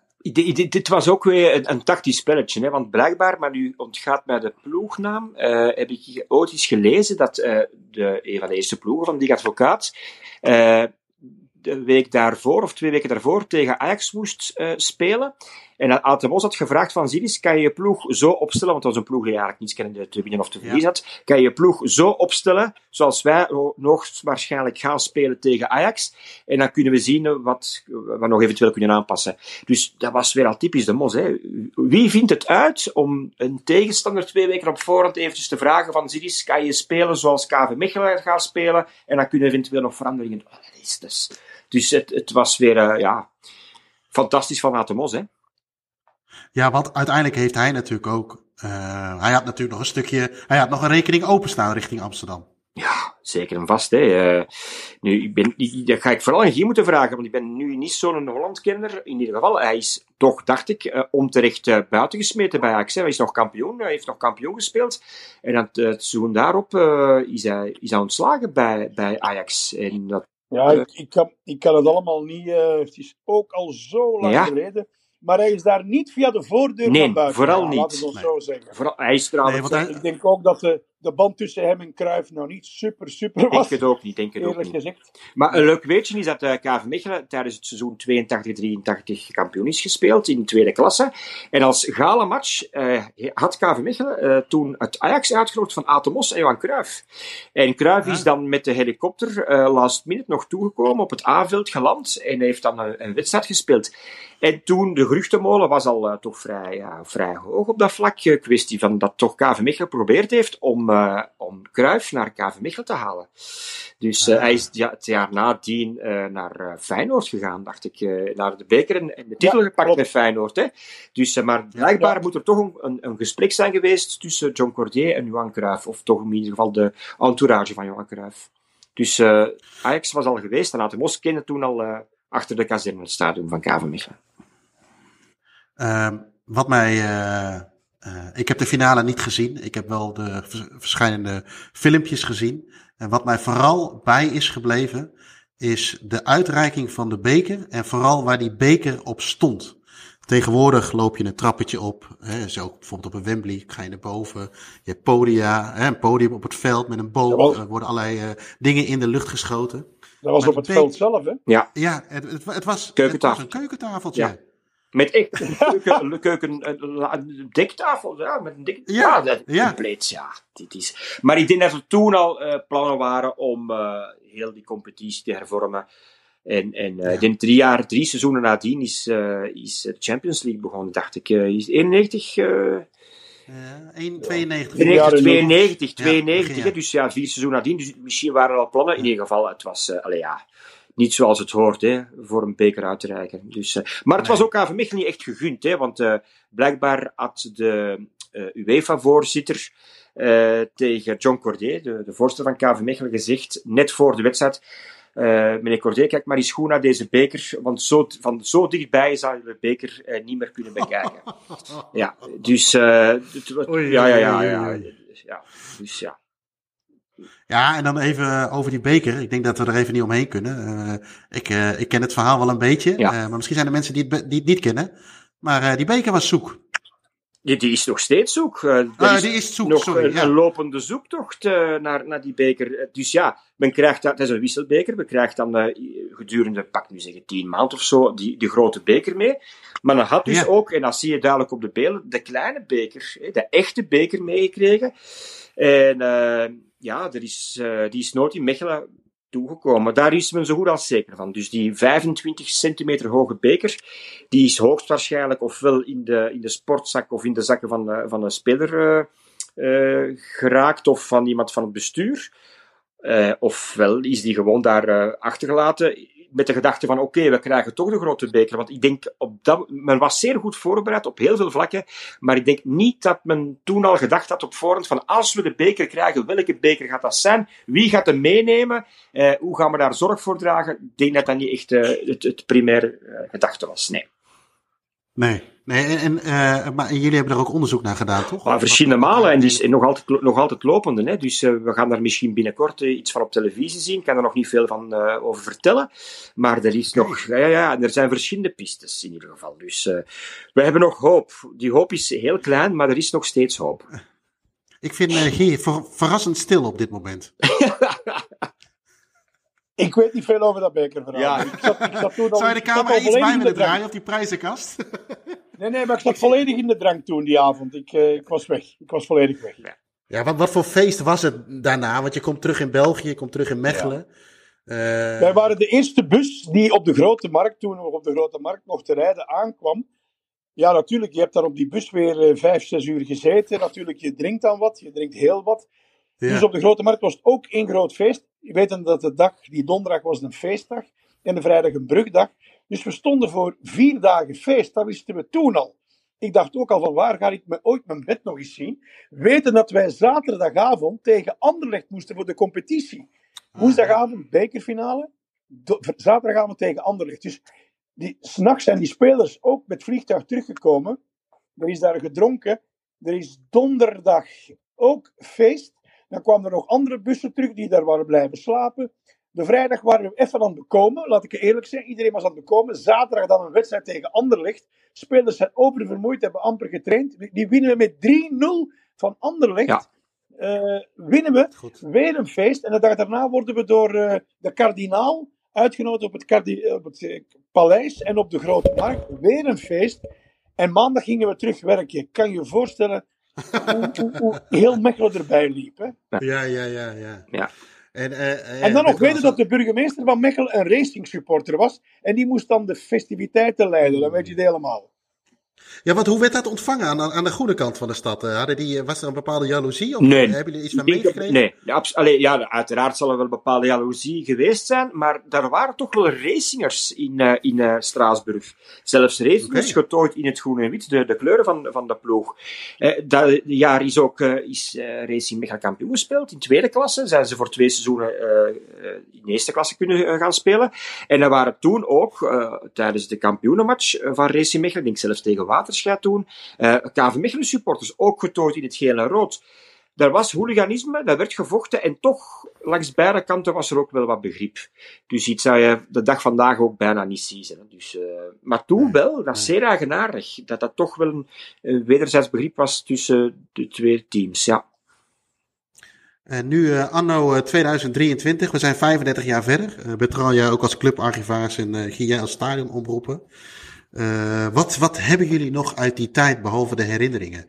Je had net al over, ik ben namelijk vanuit de wedstrijden op verplaatsing, zoals jullie dat mooi zeggen, en niet zoveel mee. Maar wat is er nog over? Of wat zou iemand nog kunnen zien? Of stel dat iemand zegt van, ik wil nog wat weten over KV Mechelen 1988. Je hebt natuurlijk de YouTubes en de social media. Ja. Zijn er ook fysieke dingen? Ja, dat zijn fysieke dingen, want de toppunt is 3 jaar geleden, de toenmalige teammanager van KV Mechelen, die zei tegen mij, zeg, kom eens eventjes mee. We hebben nog wat in het stadion gevonden. En dat waren van een wedstrijdvaandel van Ajax. Ik zeg, ja, oké, goed, leuk. Maar ja, misschien een algemene vaandel. Want het stond niet echt op iets van de KV Mechelen tegen Ajax. En dan ben ik gaan terugkijken naar dus uitwisseling van vaandels. En dat is dus de vaandel die we gekregen hadden van Ajax. Tijdens of voor de wedstrijd. Dus dat is wel leuk dat je dan 30 jaar, zou ik zeggen, na datum dan nog terugvindt. Uiteraard, we hebben wel een replica-beker, eigenlijk de echte beker wel, de grote beker, besteld en gekregen en gekocht eigenlijk bij de UEFA 15 jaar geleden. Dat was toen naar aanleiding van het 20-jarige jubileum. Dus die kan je ook nog bewonderen. Hè? Want die kan je dus wel degelijk altijd bestellen op voorwaarde toen dat je €2.500 betaalde. En uiteraard, je moest ook wel de winnaar zijn van die beker. Dus door de officiële UEFA geleverde beker. Want die kan je ook even goed in China kopen, uiteraard. Hè? Maar die kan je ook nog fysiek zien. En we zijn toch wel van plan om met de club een belevingszaal te doen. Een zaal waarbij we verschillende zaken aan koppelen. Dus voor de socials, voor de sociale projecten, voor de contracttekeningen. Maar een echt museum gaan we niet bouwen op KV Mechelen. We hebben daar in België geen cultuur voor. Heel spijtig. Maar je moet een soort return of investment krijgen. Hè. Met andere woorden, je moet bezoekers hebben. En in het begin zal dat misschien wel lopen als je een museum zou bouwen. Maar dat gaat op termijn niet renderen. Het geld niet opbrengen. Dus, ja. Hoe, Guy, als je het kort mag omschrijven, hoe kijk jij terug op op dat seizoen? Als je dat in 1 woord of in 1 zou mogen omschrijven. Ongelooflijk, hè. Komt nooit meer terug, dat zeg ik altijd. Komt nooit meer terug. En ja, het is ook letterlijk gebleken. Alhoewel het jaar daarna, heel raar, het jaar daarna spelen we kampioen. En spelen we toch weer de halve finale tegen Sampdoria Genua. Misschien met de scheidsrechter een beetje. Waren we weer een stapje van een finale verwijderd. Maar nu hebben we wel de 2 jaar. En daarna was het af en toe nog eens Europees. Maar dan 1 rondetje, 2 rondes. En zo vanaf midden jaren 90 zijn we terug in de neerwaartse spiraal geraakt. Dat we nu weer al blij moeten zijn, dat we toch al jaren in de eerste afdeling zitten. Maar zonder dat er nog iemand denkt aan Europees voetbal. Dus als je dat gaat bekijken, onze jongere vrienden zullen misschien wel jaloers op ons zijn dat we dat allemaal hebben meegemaakt. En daar word ik ook af en toe over aangesproken, dat mensen mij nog herkennen van de filmpjes van, goh, wat jij hebt meegemaakt, was dat zo graag in je plaats geweest. Ja, dan moet je wel koesteren van, ja jongens, it was once in a lifetime. Komt nooit meer terug. Ja, en tot aan volgens mij een paar jaar geleden, Bertrand, Ja, Villarreal heeft jullie ingehaald volgens mij, hè? Qua grootte van stad, qua Europese beker, heb ik dat goed? Ja, klopt. Maar dat is natuurlijk ook iets om, hoewel daar doe je het natuurlijk niet op, maar dat geeft wel aan wat voor succes het is geweest en hoe ongelooflijk knap het is geweest. Ja, daar is zelf een boekje van verschenen, een klein in Duits boekje. Ze vragen er heel veel geld voor nu op eBay. Kleine clubs of kleine steden die een Europa Cup hebben gewonnen, inderdaad. Villarreal heeft ons ingehaald. Maar zoals je het zegt, dat komt niet meer terug. Hè. Ook omdat we hebben bepaalde treinen of boten gemist. Een schakelmoment was onder andere, we hebben tegen AC Milan 89-90 gespeeld. Ook onterecht, vind ik, uitgeschakeld geweest tegen het grote AC Milan. Ook van Basten en Rijkaard en Gullit. En dan twee jaar nadien is de Champions League gekomen. En op dat moment, dus het seizoen 92, heeft Cordier de stekker eruit getrokken. Hij moest zijn bedrijf redden. En er stond geen stadion, we hadden geen spelers en het verhaal was gedaan. Dat was heel duidelijk. Dus we hadden toen Champions League kunnen spelen, hadden we toen echt al een modern stadion kunnen bouwen, had vandaag de club er helemaal anders uitgezien. Maar daarom niet minder mooi. Hè? Want we hebben heel veel meegemaakt, weliswaar minder mooie periodes, maar dat maakt wie dat we vandaag zijn. En ik zeg altijd, KV Mechelen is zoals het leven, hè? Met hoogtes en laagtes. Wij zijn niet Anderlecht, dat is tegenwoordig niet meer de referentie, maar wij zijn niet meer het Real Madrid, zal ik zeggen. Maar dat is ook mooi, hè? Ups en downs. Wat je tegenwoordig ziet met die Champions League bijvoorbeeld, dat je daar een podium hebt met van dat vuurwerk. Nou, wij moesten het vuurwerk zelf meenemen, geloof ik, want er was helemaal niks. En heb je een idee van het tafeltje waar die beker op stond? Ik weet dat er een tafeltje stond, ja. Maar er was keukentafel. Ja, klopt. Ja, die hebben ze ergens uit de kantine gehaald hier. Ja, we mogen niet klaar kijken, jongens, we hebben het meegemaakt.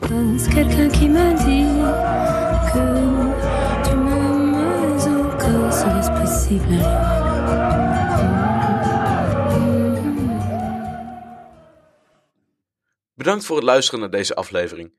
Vergeet niet op deze podcast te abonneren om op de hoogte te blijven voor nieuwe afleveringen. Vragen, tips of opmerkingen over de podcast kunnen gestuurd worden naar podcast@staantribune.nl. En voor vragen over boeken en magazines verwijzen we jullie graag door naar www.staantribune.nl.